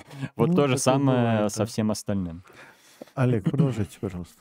А вот, ну, мне просто интересно, а совхоз имени Ленина, вот, который Грудининский, его можно считать? Ну, это, в принципе, акционерная компания, то есть чисто акционерная компания. Откуда, кстати, Грудинин еще и выживают сейчас очень успешно. А, потому что по форме, по крайней мере, чисто капиталистическое предприятие. По форме, да, по сути, ну, действительно, Павел Николаевич очень много делает для работников, это без вопросов. Тут э, даже если вот я считаю, что я на него нападал, кстати, действительно уже несколько раз извинялся, что я слишком резко на него нападал во время, когда его выдвигался кандидата в президенты, но мы с тех пор с ним, как вы все знаете, помирились. Собственно говоря, надо ему отдать должное, что он вообще не обиделся, так сказать, ни капельки, ничего. Вот, и как э, менеджер, как у человека, который очень много думает о своих сотрудниках, это, безусловно, человек, в общем, делающий хорошее, полезное дело. А так, по форме, это вполне капиталистическое предприятие, акционерное общество. Так, следующий вопрос. Ваше мнение, что может заменить демократическое государство в будущем? Э, что еще раз? Ну, что будет после демократии, условно говоря? Что может заменить демократическое государство в будущем? Ну, после государства должен быть коммунизм. Не, ну, кстати, действительно, у Ленина есть такая фраза, что э, когда государство отмирает, то отмирает и демократия как форма государства. А, но дальше более конкретно об этом ничего нет. Я думаю, развитые формы самоуправления на основах прямой демократии, на основах, в том числе электронной демократии. Но пока немножко рано об этом думать. Дай бог хоть какую-нибудь более-менее традиционную демократию ну, отвоевать. какие-то вопросы все равно там стоит рассматривать, но вот опять-таки демократия к государству относится, а если государства нету и демократии, именно ну, в понимании государства тоже да, не будет. ну вот да, это, Поэтому... это написано так. Государство революции, между прочим. Можно называть, в принципе, следующий этап — это коммунистическая демократия. Да. Ну, это к Шубину вопросы. Угу. Вот он больше в этом, в таких исторических прогнозах. А, вот, а, продолжаем. А, так, следующий вопрос. У нас в стране полно нищих, работающих по 12 mm-hmm. часов, живут от зарплаты до зарплаты. Почему с нами не пытаются поговорить? Говорят западными СМИ, блогерами, а нас будто не существует, либо презирают. Потому что чаще всего проблема в тех, кто пытается с ними поговорить. Если вы залетите к какому-нибудь нищему э, с социалистическими там идеями и всем прочим, он, скорее всего, покрутит пальцем у виска и скажет, ну, до свидания, ты мне что-то эфемерное предлагаешь. А вот если, вот как либералы делают, они обычно стараются с людьми обсуждать их проблемы, а потом уже вкраплять там какие-то свои идеи. Вот. А у многих э, коммунистов-социалистов там и анархистов есть такая проблема, что они сразу с идеи начинают. Это так не работает. Вот э, как раз лучше посмотрите на либеральные СМИ и немножко у них поучитесь в плане именно вот подачи и в плане э, введения такого доверия. Ну, мне кажется, тут есть еще одна вещь, что э, очень большая масса людей, которые действительно живут от зарплаты до зарплаты, э, в каком-то смысле невидимы. Сейчас объясню, в чем дело. Они же сами не выпускают наружу никакого информационного сигнала. Угу. То есть, ну вот говорят, вот пойдите к этим людям, с ними встречайтесь, поговорите. А где я их найду? То есть, понимаете, угу. это как вот в астрономии, да, вот вы, у нас, кстати, будет в ближайшее время, э, вот нам сказали по поводу астрофизика, был, была шутка, да, а вот, э, ну, я забегаю немножко вперед, у нас будет астрофизик в гостях mm-hmm. через некоторое время. Mm-hmm. Вот, так, э, но в любом случае, понимаете, вот, так вот черная дыра, да, mm-hmm. не выпускает никакого сигнала да, угу. И, а, ну вот хорошо, я готов говорить с кем угодно, но мне сначала нужно узнать, что этот человек существует. Да? Я должен получить от него хоть какую-то информацию, какую-то обратную связь. И а, тут проблема, причем это не упрек, это обстановка очевидная, потому что человек занят выживанием с утра до вечера. Он вот 12 часов работает, он работает 12 часов, потом падает э, на кровать, если она у него, слава богу, есть, и в лучшем случае смотрит какой-нибудь сериальчик дурацкий, или вообще вырубается. И, и утром опять идет работать. Да? То есть он не выпускает информационного сигнала. Mm-hmm. А, и а, он не занимается, он не сидит в, в сетях, он не ведет Твиттер, он не ведет, не знаю, там, Инстаграм, он не, не, не переписывается там, с Гектором или со мной, или еще с кем-то в, в WhatsApp, да, и в ВК. А, как? Как? И это понятно, это не вина этих людей, это их беда. И мы как раз должны бороться за то, чтобы ситуация улучшилась, чтобы mm-hmm. люди не приходилось работать по 12 часов. Но чаще всего именно, как ни странно, вот те же, например, правые радикалы, они именно из нищих набирают людей очень активно, потому что на них э, работает очень хорошо лозунги и стереотипы. Вот, кстати, увы, но левым придется и этим пользоваться, потому что не всегда разум влияет на решение каких-то там вопросов у отдельно взятого человека. Нередко на него придется воздействовать эмоционально. Да, продолжаем. А, так, следующий вопрос. Как вы относитесь к творчеству Эвальда Ильенкова? Ну, я очень хорошо отношусь. Я в значительной мере формировал свои взгляды под влиянием его книжек. Ну, от идолов и, иде... а, об идолах и идеалах. Замечательная книжка. Ее, кстати, лет уже 10 назад переиздали, как ни странно, в Киеве. Mm-hmm. По-моему, в 2012 году последнее mm-hmm. было переиздание а, как раз ребята из Союза марксистов тамошнего, наверное, так называлось, организация марксистов называлась, mm-hmm. переиздали. Ну, очень интересно, такой вот э, советский, советский марксист в хорошем mm-hmm. смысле слова, да. Но я его в рамках психологии изучал, так что скорее положительно отношусь. Mm-hmm. Так, продолжим. Да, следующий вопрос. Как вы относитесь к размышлениям о глубинном народе? По-моему, э, извиняюсь, перелистнул вопрос так. По-моему, не, подождите, не зачитал. Как вы относитесь к размышлениям о глубинном народе? По-моему, термин гораздо более удачный, чем о нем раньше думали. Есть ли событие, при котором народ перестанет терпеть до окончания спецоперации? Ну, рано или поздно такое может произойти. Тут, э, опять-таки, это не только мы видим, но и правительство, поэтому оно всячески будет пытаться сделать так, чтобы этого не произошло. Но, в принципе, вот вспоминая этот термин, ну, тут опять-таки вопрос стереотипии. Так что... Нет, ну, э, дело в том, что Сурков, э, когда придумал этот термин по аналогии с глубинным государством американским, uh-huh. Deep State, uh-huh. он ведь на самом деле имел в виду совершенно не то, что вот мы сейчас начинаем э, иметь mm-hmm. в виду, когда используем этот термин. Потому что, да, я тоже стал с некоторых пор использовать этот термин, хотя я издевался сначала. Ну, потому что он-то имел в виду некий стереотип Сурков. Э, стереотип ну, каких-то вот людей, которые просто тихо сидят и молча любят правительство.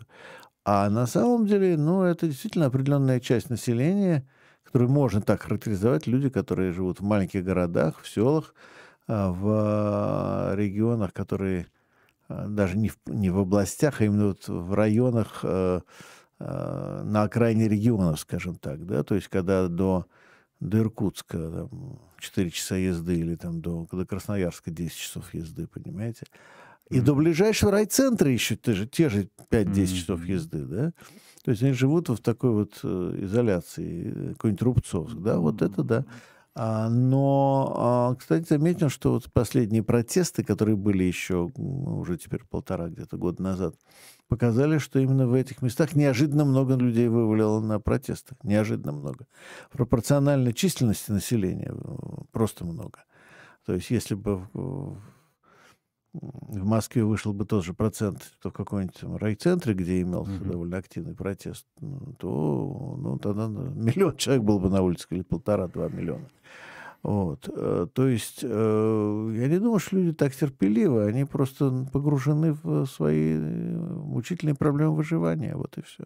Ну, в вопросах выживания они могут, конечно, выработать какую-то определенную агрессию в сторону э, правительственной структуры с точки зрения того, что эти все самые структуры мешают выживанию. Но другой вопрос, заразятся ли они идеями, а скорее всего, но если у них нет никакого информационного доступа, то вряд ли это будет стихийный бунт. Так, продолжим. Не, мне казалось, у Гектора есть какая-то мысль.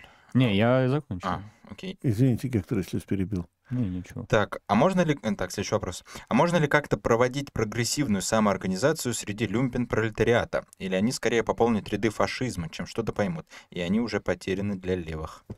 Можно вообще среди любых слоев населения проводить пропаганду, но к вопросу о том, что люмпен пролетариат, он чаще всего э, не сильно-то образованный. И здесь возникает проблема, что если вот, например, если зайти к какому-нибудь интеллигенту с вопросами там социализма и всего прочего, то там можно терминологию применять, там можно э, расписывать структуру, как это все будет выглядеть, интеллигент так головой покачает, может быть, там согласится. А вот с люмпен пролетариатом там есть множество таких деталей, в том числе психологических, которые необходимо разрабатывать, чтобы на них хоть как-то воздействовать. А как вот я говорил ранее, правые радикалы чаще всего среди них набирают, потому что на них можно эмоционально воздействовать. Ну, вообще любой радикал, он, в принципе, обращается к тем слоям населения, на которые проще всего воздействовать лозунгами и действием. Вот и все. Значит, вопрос, кто будет больше в моде, правые или левые радикалы? Ну, Среди этой э, среды. Ну, в будущем вопрос да. будет. Вот за кем улица, тот и прав. А, продолжаем. За кем улица, тот и прав. То есть, получается, Путин был прав, говоря, что меня многому научила Ленинградская улица. Питерская Ленинградская улица, да. Ну, я думаю, что чему-то она его научила, да. Так, следующий вопрос. А, слышал ли гость о постлевом анархизме и что думает об упразднении работы? Я об этом слышал, но упразднение работает, э, я так понимаю, в том смысле, что есть разница между работой и трудом, ну вот как вот обычно любят ставить. Но это уже скорее к вопросу строительства нового общества будет. То Ну, есть нам надо сначала до этого дожить. Сырничика, вот эта тема, да, э, Сырничика, что это жи- э, мир без работы и так Да, далее. да, да. А, да, я бы тоже сказал, что надо сначала разобраться с тем, что и такой работы нет. А, продолжаем. А, Так, слышали ли вы о судьбе Андрея Семенова, левого писателя и блогера из Саранска? Завели уголовное дело, запретили выходить в интернет на время следствия. Аккуратнее с высказываниями. Кстати, э, про Семенова конкретно не слышал. А если что-то, напишите мне в личку, мы тогда Или будем писать В этом. комментариях оставьте, Да. обязательно постараюсь осветить. В комментариях, да, внизу под, под роликом. А, потому что, да, мы должны следить за такими вещами. К сожалению, не про всех знаем. и Это действительно проблема. И, как ни странно прозвучит, эти вопросы нужно изучать, чтобы в будущем хоть как-то вот противостоять таким вот репрессивным мерам. Мгм. Так, продолжим. Э, А я все вопросы уже озвучил. А, ну, А, всё. все так нет вопросов. Ну, я думаю, что мы сейчас переговорим, поговорим немножко между Да, собой. я но- надеюсь, вопрос появится. А, по- как раз появятся вопросы. Дорогие зрители, жду, ждем вопросов, но сразу пользуюсь опять перерывом, опять включаю Фегина. Не забывайте ставить лайки, подписываться на канал и, опять же, задавать вопросы лучше с пожертвованиями. А если что, смотрите через VPN, если, конечно, есть такая возможность. А, Но а, в любом случае, давайте вернемся, опять же, к ситуации с а, я бы сказал, с активизмом, потому что главная тема, да, у нас сегодняшнего разговора все-таки это именно активизм. А, то есть вот, а, да, мы говорили об материальной стороне дела, то есть что люди, э, ну, должны где-то зарабатывать, если он работает полный Мгм, рабочий мгм. день, у него уже не хватает сил, или он э, должен жертвовать зарплатой, а, то есть идти на работу, где э, больше свободного времени, но меньше зарплаты. Это, Мгм. это решение во многих случаях. А, ну, или он должен быть пенсионером. Тоже вариант. Ну, пенсионер в качестве активиста. А что, это для КПРФ старшего поколения это нормально. Сейчас А, просто ну, вам кажется ну, уже- для парламентской партии это всегда Да. прям очень. Не, не, нет, нет. Кстати, вот, А, э, извини, что просто вы упустили, упустили момент. Отряды Путина, это же активисты, они Ну то да, все пенсионеры. да, да, да. Нет, но кроме шуток, понимаете, смотрите. А, дело в том, что вот сейчас просто ситуация изменилась. Сейчас довольно много радикальных левых, э, ну или политизированных, по крайней мере, студентов, причем скорее такого леволиберального толка или даже леворадикального, ну Мгм. больше леволиберального, кстати. Не праволиберального, как раньше, именно леволиберального, вот, типа вот то, что мы видим в Доксе, да? Но это есть. И это студенты, и это видно, это все так очень стандартно э, в плане того, что, э, ну, по-европейски, как говорится. Вот. Но я помню лет 15 назад картина была совершенно другая. И мне говорили, а где же вот эти революционные студенты, описанные Гербертом Маркузе? Вот у нас студенты все только думают о потреблении, о карьере и о том, чтобы как-то заработать, потому что они все параллельно работают. И а, я говорю, так э, Маркузе же почему выбирал тогда студента? Потому что студент не включен в капиталистическое производство. А, опять-таки, а, еще не, не обременен, так сказать, какими-то вот такими бытовыми техническими проблемами, и мотивирован в значительной мере чисто идейными вот какими-то вещами, да. И да, но еще не включен в потребительское общество, кстати говоря. Угу. Вот. А то, что Марко записал в очерке об освобождении, да, The Essay on Liberation, я говорю, ты посмотри, а тогда это, ну, это было самое начало 2000-х годов, я говорю, ты посмотрите, вот, вот он маркуз, маркузианский персонаж. Пенсионер, советский, еще старый советский пенсионер. Он не включен в потребительское общество уже или еще. Выключен. А, да, выключен из него. Он э, уже не работает. Э, вот, и он и ходит на митинги. И тогда, если действительно смотрите эти митинги, там, ну, какие-нибудь тетки старенькие, э, деды, значит, с портретами Сталина, вот они вот и были, вот тот, тот самый маркузианский персонаж. Ну, просто они потом перевели перевелись потихоньку, а подросло новое поколение уже молодежи. Вот, мне кажется, так произошло это. Но действительно проблема есть. Первая проблема — это выгорание, да, связанное с материальными ну, трудностями. Само собой. Да. Но, на мой взгляд, есть проблема выгорания еще чисто эмоционального. То есть даже дело не только в деньгах, даже предположим, что деньги есть, как-то работать можно и совмещать, но а, усталость, усталость наступает. Все-таки об этом мы же говорили даже и mm-hmm. на форуме, помните, был разговор, что люди устают да. от активности. Ну, рано или поздно такое происходит, если у нас э, человек на нескольких работах, и, а, правда, вслед за усталостью может работать, ну, вот несколько таких сценариев. Либо он рано или поздно наберется агрессии, такой вот прям чуть ли не животной такой агрессии, что типа, да сколько можно это вот терпеть уже, и обратиться к каким-то идеям. Но это реже, конечно, такое происходит. Может быть такое, что он окончательно выгорит, и в итоге мы этого человека просто-напросто теряем. Бывает такое, что он просто рано или поздно уходит с этой работы и уже пополняет ряды там люмпен того же пролетариата.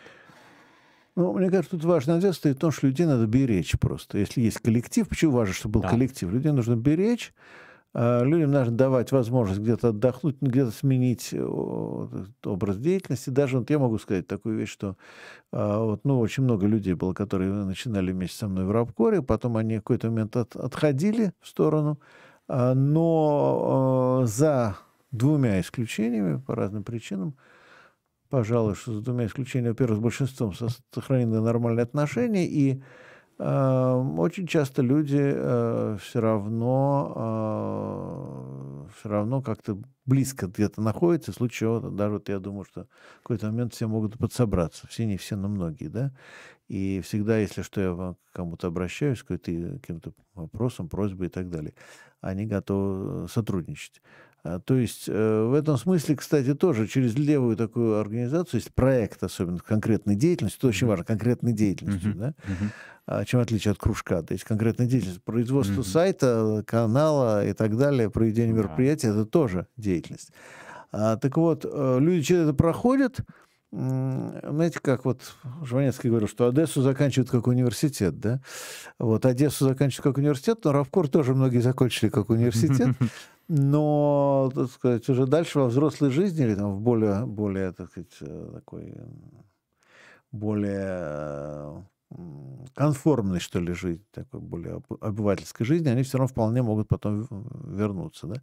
Ну, для женщин еще проблема это замужество и дети. Тоже надо понимать, что ну, это тут тоже собой. очень большая тема. Потому что мужчинам легче. Женщины, тоже вот девушки, которые были очень активны, потом они выходили замуж, рожали, ну и, естественно, домашние заботы начинают съедать какие-то вещи, это тоже более чем понятно, и нужно к этому относиться с уважением. Олег, есть ли у нас вопросы?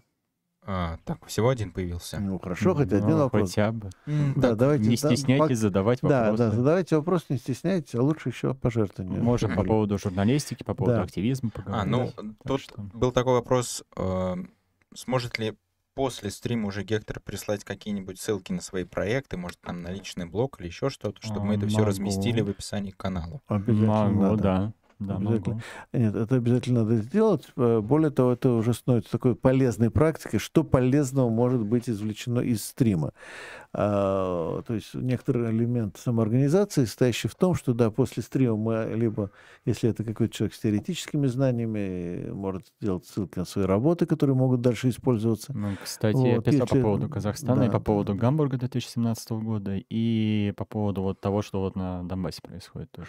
Вот, э, в любом случае, то есть можно оставлять ссылки на какие-то публикации, можно оставлять ссылки на какие-то группы, где какая-то самоорганизация происходит. То есть э, в этом смысле э, сайт, канал и так далее должны быть полезны. Да? Они должны не просто быть чтением развлечением, но должны вести куда-то дальше.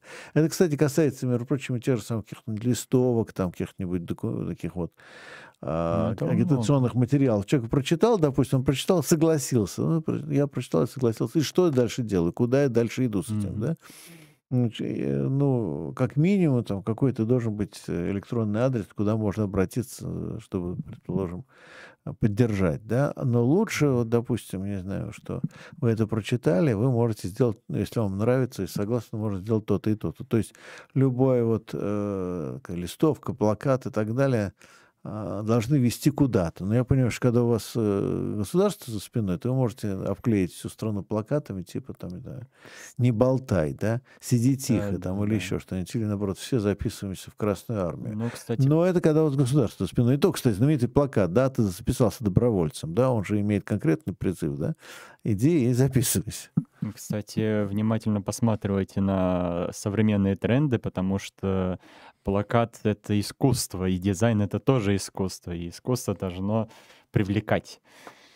Ну, кстати, у нас на форуме была девушка, которая mm-hmm. выступала по поводу дизайна. Я думаю, что надо да. будет ее тоже на рапорт. Ну, конечно. Да. Она из Петербурга, Борис Ильич. А, из Петербурга, да. Нам можно онлайн-трансляцию какую-нибудь Можно онлайн, или она приедет в Москву рано или поздно.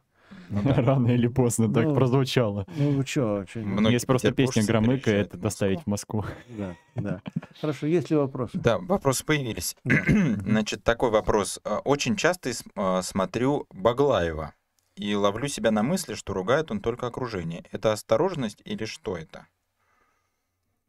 так, а Баглаев у нас... А я не знаю, честно говоря, о ком это. Если что, оставьте ссылку, потому что мне самому стало интересно. Но вот если а, говорить о людях, Google, которые... Google выдает Баглаев э, Владимир Николаевич.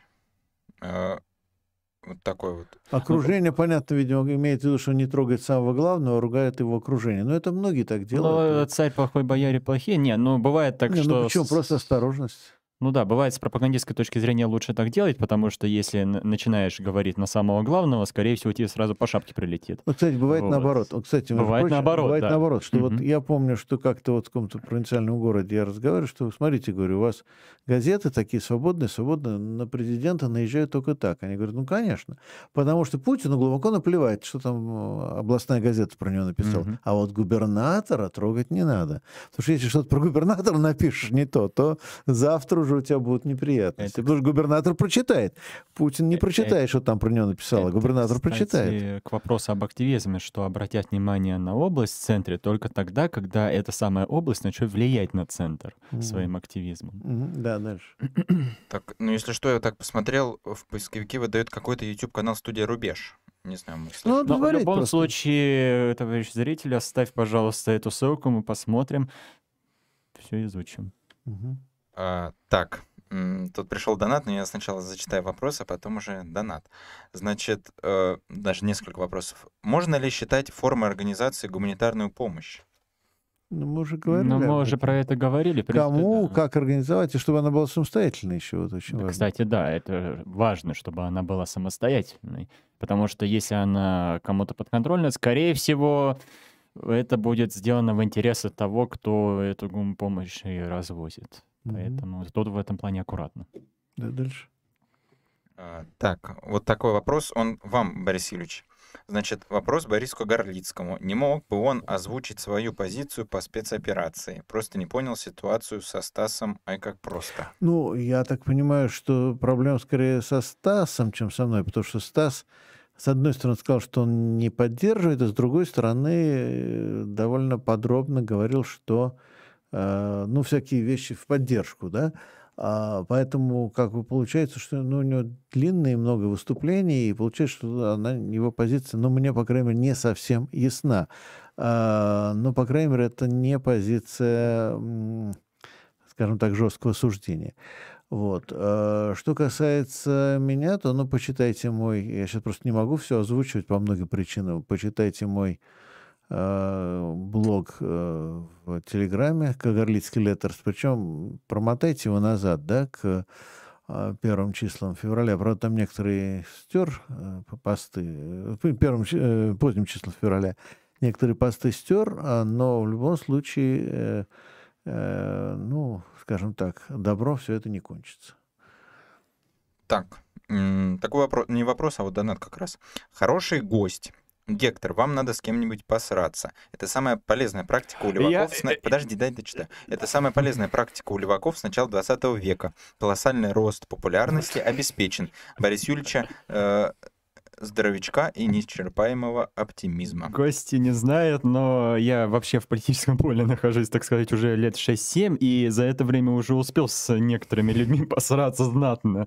Вот. Самое знаменитое это, кстати, с Рудем, но потом мы это с ним обсуждали, но вообще ну, было дело. Товарищеский матч. Да. Так, тут у вас спрашивают, что можно почитать по агитации и пропаганде? Тут, в принципе, много материалов можно посоветовать. Но самое первое, что я всем рекомендую, это книжку такую, она вообще в Тинькофф банке распространялась, это «Пиши, сокращай». Это вот к вопросу о том, что многие писать не особо умеют.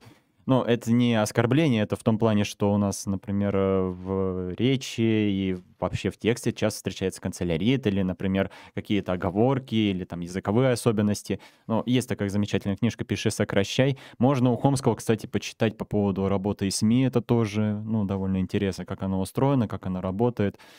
А, по поводу агитации пропаганды можно ну, как ни странно, я порекомендую одновременно советскую пропаганду вообще изучать ранних эпох, ну, когда вот... 20-е годы. Да-да-да, 20-е годы, вот когда плакатное искусство было развито. Кстати, на Пост России есть материал хороший э, по поводу вот этого.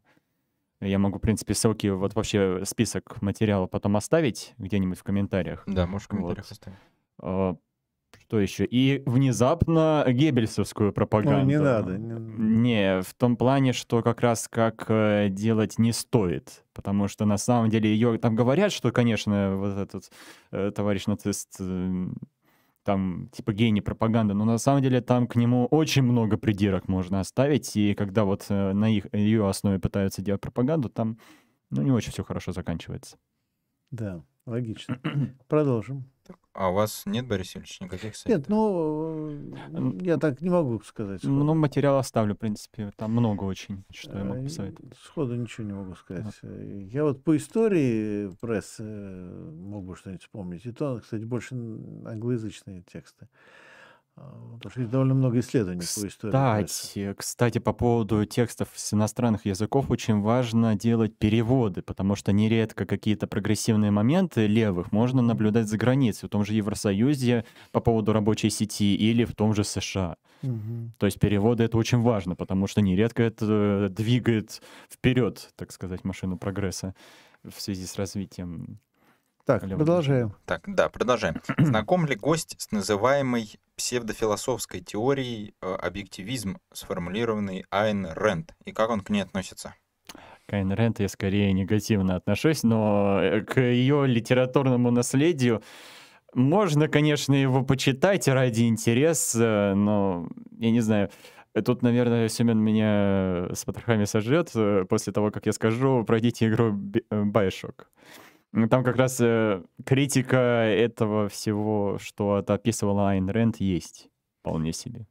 А, вот. слушай, ну, скорее негативные. А какой, какой именно биошок их же? Несколько? А, ну, в принципе, с первого начинайте. А, кстати, знаете, э, я честно скажу, мне было безумно скучно это читать.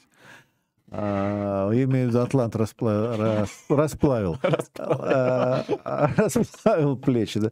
А Атлант расправил плечи. Мне было безумно скучно, причем там очень много нестыковок. Просто там очень много нестыковок.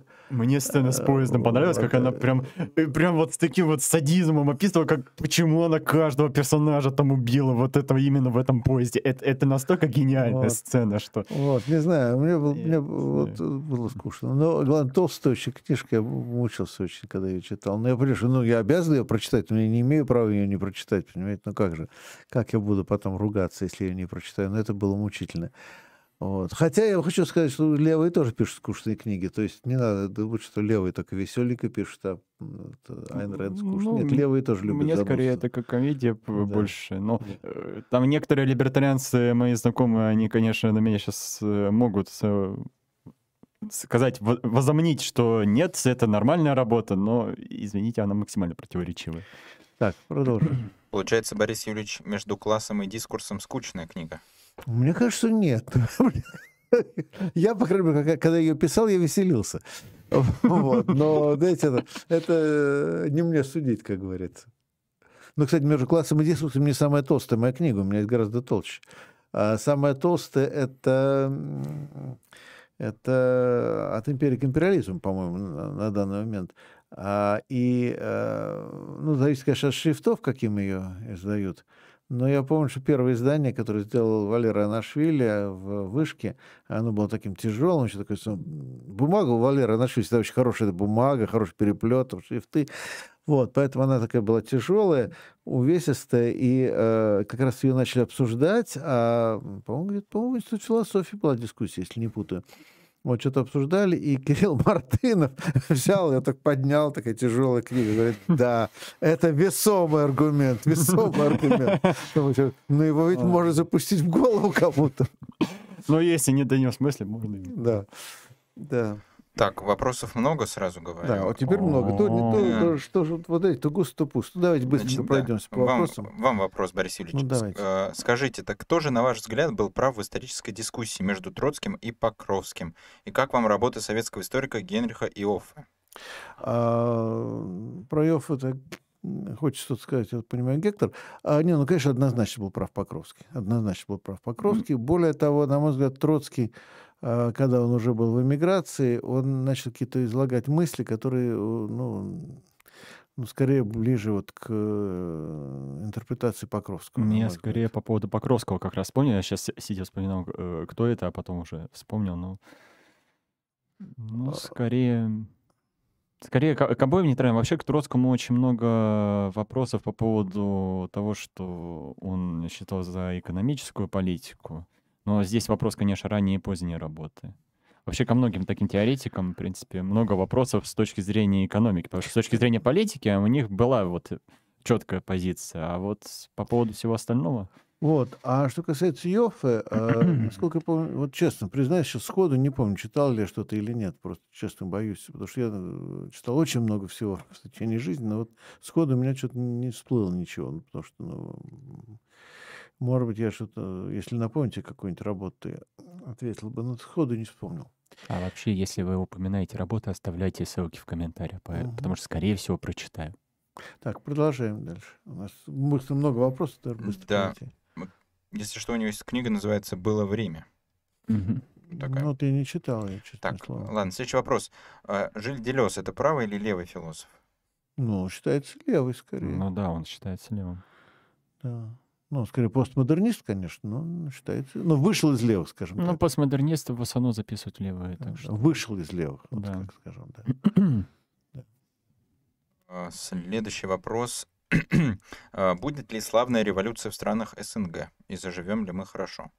Ну, это отсылка к моей э, концепции, что революция не закончена, как вот, так сказать, есть- есть революционные, большие революционные. Ну, не только мои, это у, у Александра Шубина похожая концепция. Я так понимаю, что и Майс- м, Майсурян тоже что-то похожее излагал.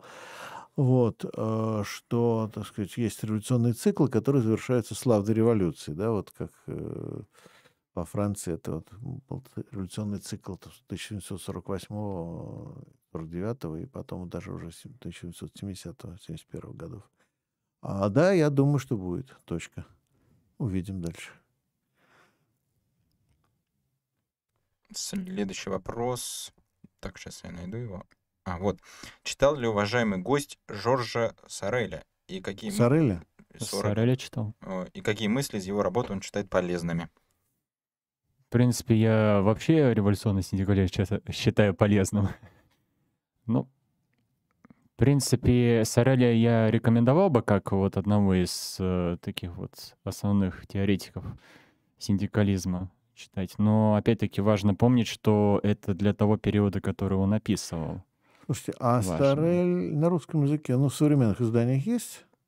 Вообще у него были какие-то работы на русском. Я, если что, поищу и оставлю Ну, ссылки. потому что читал- я на я французском. по-французски читал. Ну вот да, я-. Я читал по-французски, ну, и наверняка ну, где-нибудь в 20-е годы издавалось, это сто процентов. А вот э, есть ли что-то, что-то в современных переводах, я что-то не встречал. Размышления о насилии. А, ну вот видите, есть, да? Мгм. Вот. Вот. Ну, там и, у него фаланстер очень интересная издательства. концепция всеобщей стачки очень интересная. Мгм. Причем всеобщая стачка не просто чисто технически, да, как остановка работы, а именно как, э, Но я и как говорю, фактически что- преобразование общества Мгм. через э, забастовку, да, как, как акт прямого вот действия преобразования общества. Да? Там много очень. И насилие, как тоже, опять же, не, не в узком смысле понимаемое. А очень интересный теоретик, и, ну, скажем так, есть о чем подумать. Но среди синдикализма много есть теоретиков. В принципе, я могу список опять-таки написать.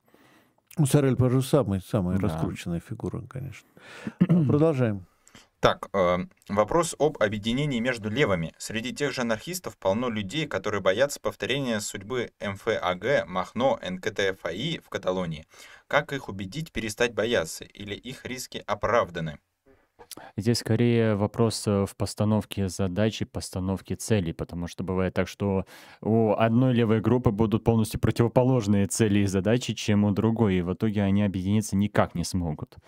Там, например, вот в вопросе строительства государства или в вопросе строительства профсоюзов. У нас же политику. Есть левые, которые, наоборот, против категорических государств. Поэтому все широкие объединения, они должны скрепляться какой-то единой целью. Но чаще всего вот это широкое объединение в итоге превращается в одну большую просто организацию. То есть э, просто происходит слияние. Чаще всего именно такое. А, ну, я, кстати, хочу сказать, что да, вот, знаете, я думаю, что у анархистов есть основания опасаться, скажем, ребят, которые придерживаются теории научного централизма, Это потому что, потому что вряд ли они как-то уживутся в одном месте. Но вот, ну, меня бояться не надо, например. Но опыт анархического движения как раз в современности я бы советовал изучать, потому что анархисты, в том числе там тот же, например, Черный блок, именно западный, если что, не восточный, потому что восточные это националисты. Вот. э, Западные, они много где вот продвинулись, в том числе и в вопросах э, сетей, которые позволяют как раз быстро перебрасывать активистов на места протеста. Ну, про черный блок когда-нибудь отдельно расскажу, может, даже сниму э, про про- протесты э, начала 2000-х Просто годов я изучал, как, как они действовали в 2017 году как раз Мгм. вот ну, в Гамбурге. Мгм. Ну, там много чего полезного можно, Мгм. кстати, взять. Так, еще остались вопросы? Да, остались. Мгм. Ну, правда, я тут з- заметил, Гектор, когда говорил про тех, кто поддерживает политику государственную, он так рукой указал на логотип Рабкора. Я надеюсь, что это не... Не-не-не-не-не-не. Это Он просто руками размахивал. Я просто люблю махать руками, если что. Я без намеков. Так, э, следующий вопрос. Э, По ощущениям, в Европе огромная масса политически активного населения не могут себя выразить никак, кроме протестов. Не является ли создание некой формы советов выходом из кризиса демократии? Думаю, что до какой-то степени, да, вопрос, созрело ли общество для этого. А, Тут какая проблема? Сейчас очень коротко, потому что времени мало, но на мой- посмотрите, в книге «Между классовым дискурсом» я эту тему затрагивал. А, Протестность нарастает, а а, привычные старые формы э, левого движения, старые левые организации, те же социалистические, социал-демократические и коммунистические партии, либо развалились, либо продались, либо оказались дисфункциональными, отстали от жизни и так далее.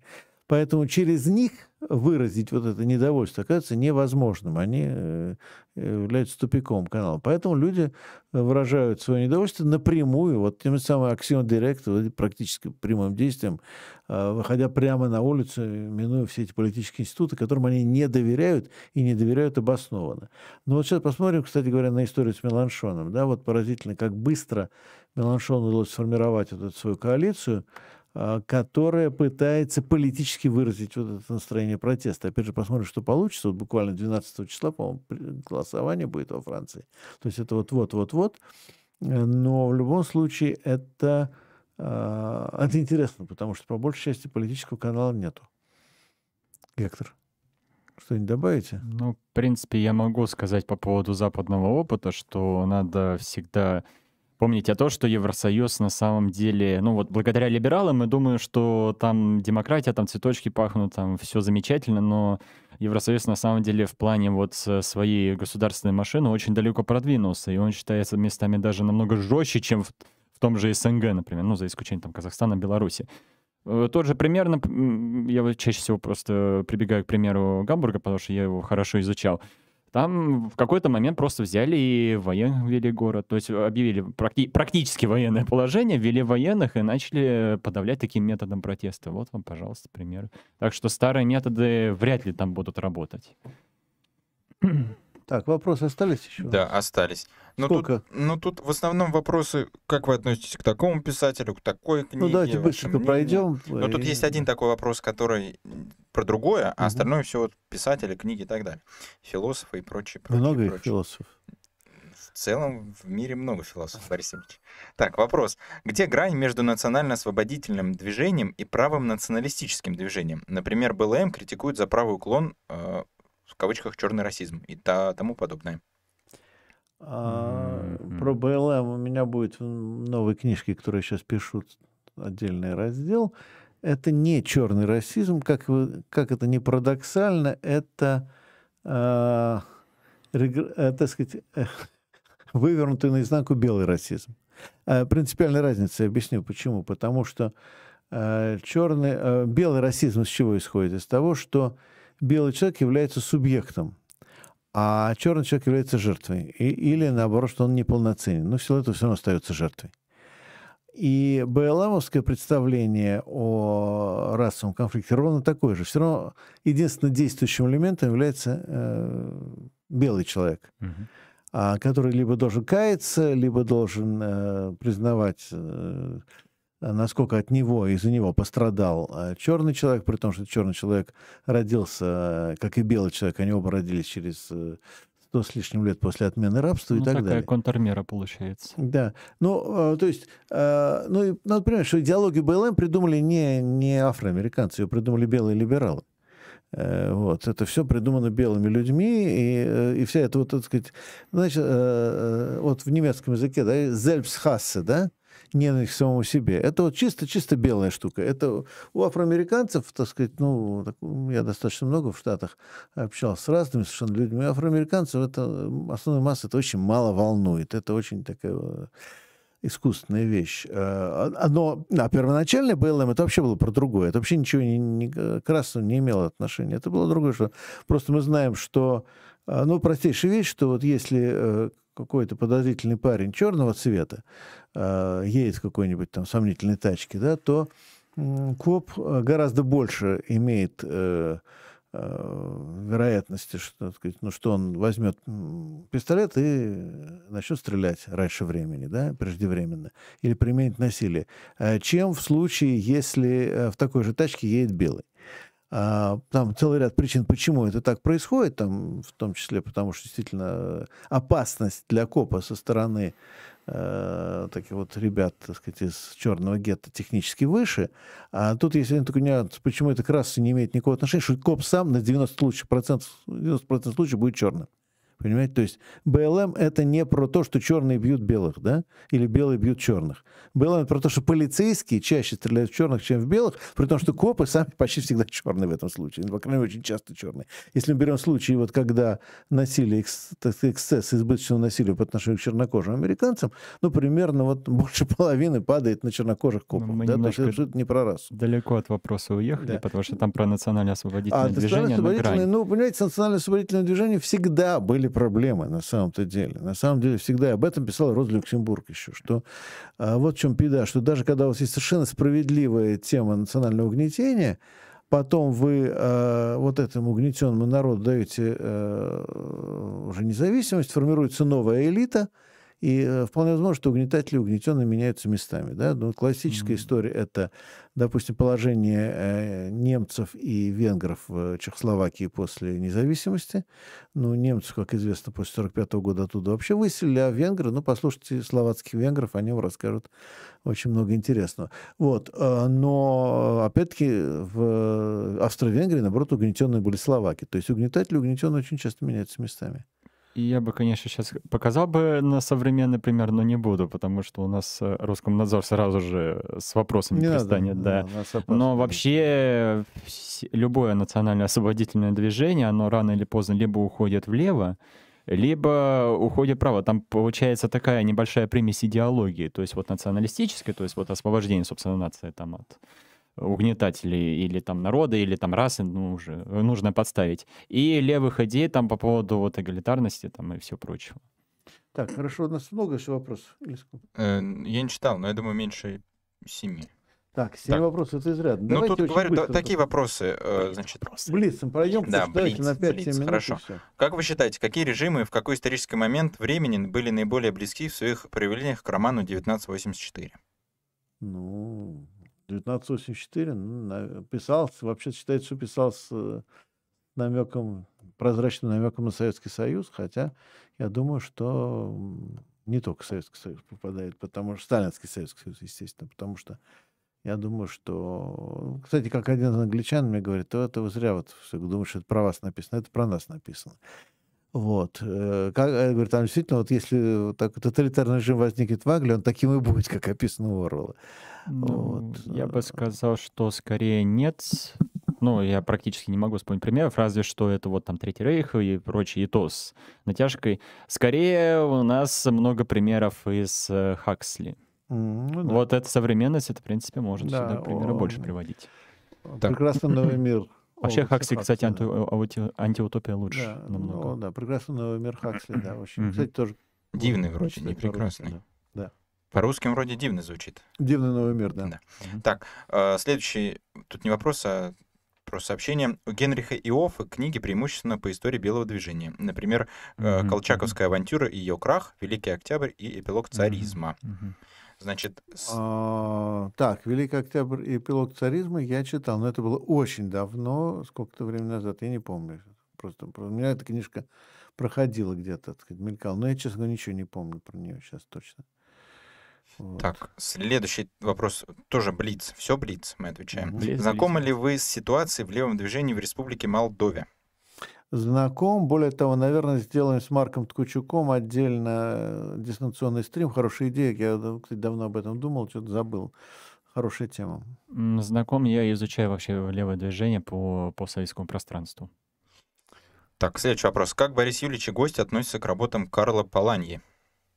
Ну, я очень хорошо отношусь к работам Карла Паланьи. Э, The Great Transformation, да, Великая трансформация, по-моему, по-русски называется.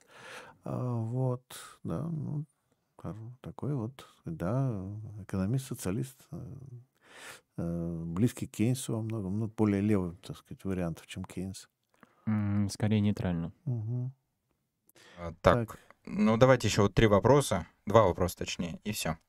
Значит, что Гектор может рассказать о сегодняшнем состоянии российского красмата или красмат вообще? А кратко скажу, что на данный момент организация возрождена и активно участвует, в том числе в работе страйка. Ну, сейчас вот мы их стараемся подключить. Так, так и следующий вопрос. Э, значит, вопрос к Борису Юличу, скорее не по политике. Как вы относитесь к э, вексилологии, искусству флагов? Интересуетесь ли? Есть ли любимые дизайны флагов государств? Если да, то какие? Ну да, скажу, вы знаете, с точки зрения, так сказать, исторической, мне очень близок французский триколор, как все-таки флаг французской революции. А, ну, я в юности, в детстве вообще очень... Ну, все 10 подростки тогда советские очень увлекались флагами разных государств. Все это было очень интересно. Вот. Кстати, по дизайну мне, это политически не очень, наверное, всем понравится, но Union Jack мне по дизайну очень нравится. Мне кажется, очень хороший такой пестренький дизайн, очень приятный. Вот. Э, так что, нет, ну, к изучению флагов я хорошо отношусь. Я На память могу очень много флагов опознать. Ну, не всех, конечно, африканские страны могу перепутать. Латиноамериканские, думаю, я бы опознал почти все. Флаги — это тоже искусство. Да, да. Так, ну, я думаю, на флажной теме можем и завершить стрим. Ну, хорошо, завершили на приятной теме о разных флагах. А, тем более, что действительно вспомнил сразу же что-то из детства, когда в детской энциклопедии смотрели флаги стран мира. А с тех пор, правда, стран стало больше, а флаги некоторые изменились. А некоторых стран, как мы знаем, уже не стало. Вот. Ну, дорогие зрители, на этом, я думаю, мы действительно заканчиваем наш стрим. Во-первых, большое спасибо Гектору, причем спасибо не только за стрим, а, но и за ту а, работу, которую он делает и делает и, и делал вместе с товарищами, вместе с другими нашими mm-hmm. активистами а, которые провели форум самоорганизации. И, кстати, скажу я сейчас еще одну вещь. Делать, думаю, уже есть основания говорить, что угу. будет редизайн а, текстового сайта Рабкор. Э, это тоже один из побочных продуктов этого форума самоорганизации. Появилась идея собрать э, айтишников, которые помогут э, переделать именно текстовый старый сайт. Он у нас, к сожалению, немножко в загоне все силы были брошены на YouTube, но а, а тексты все равно нужны. И тем более там, ну, забегая вперед, там, может быть, будет больше полезного, больше того, что может использоваться в работе. То есть мы немножко его переделаем и, надеюсь, что в скором времени представим. А, и это тоже спасибо э, самоорганизации, спасибо вот этой вот инициативной группе. Э, еще есть ряд проектов, которые из инициативной группы вырастают. То есть э, работа продолжается. И, опять же, это здорово. А, так что, во-первых, спасибо еще раз за сегодняшний стрим. Ну и, как всегда, то, что положено говорить э, в завершении, еще раз не забывайте подписываться на канал, пока еще не закончился стрим, тем более подписывайтесь, ставьте лайки, делайте перепосты, посылайте ссылки друзьям, знакомым, можно даже врагам. А, им особенно. Ну, не особенно, но им тоже, да. Может быть, некоторые из них потом когда-нибудь станут даже нашими друзьями, кто знает. А может быть, наконец, они поймут, насколько безнадежна их позиция. А, в любом случае, большое спасибо всем тем, кто ставил э, лайки. Большое спасибо тем, кто посылал пожертвования. И это, э, повторяю, нам очень важно, потому что это зависит от выживания канала. Сейчас, тем более, когда нет монетизации и когда всякие спонсорские виды поддержки, ну, традиционные, да, там кто-то что-то помог сделать, это все становится почти невозможным. Если что, можете подписываться на Boosty, там у нас выкладываются лекции, к сожалению, платные. Я думаю, мы в ближайшее время начнем понемножку их открывать бесплатно, но все равно зато новые будут платные. Увы, я должен об этом говорить. А, большое спасибо в любом случае всем, кто задает вопросы, потому что это поддерживает наш канал и поддерживает наш разговор живыми. И а, отдельное спасибо всем, кто пришлет материалы и присылает материалы. Безусловно, большое спасибо всем, кто посылает материалы. Еще раз подписывайтесь на наш канал и теперь приходится сказать свободу Михаилу Лобанову. Свободу Михаилу Лобанову. Свободу всем политзаключенным. И мы делаем этот канал вместе.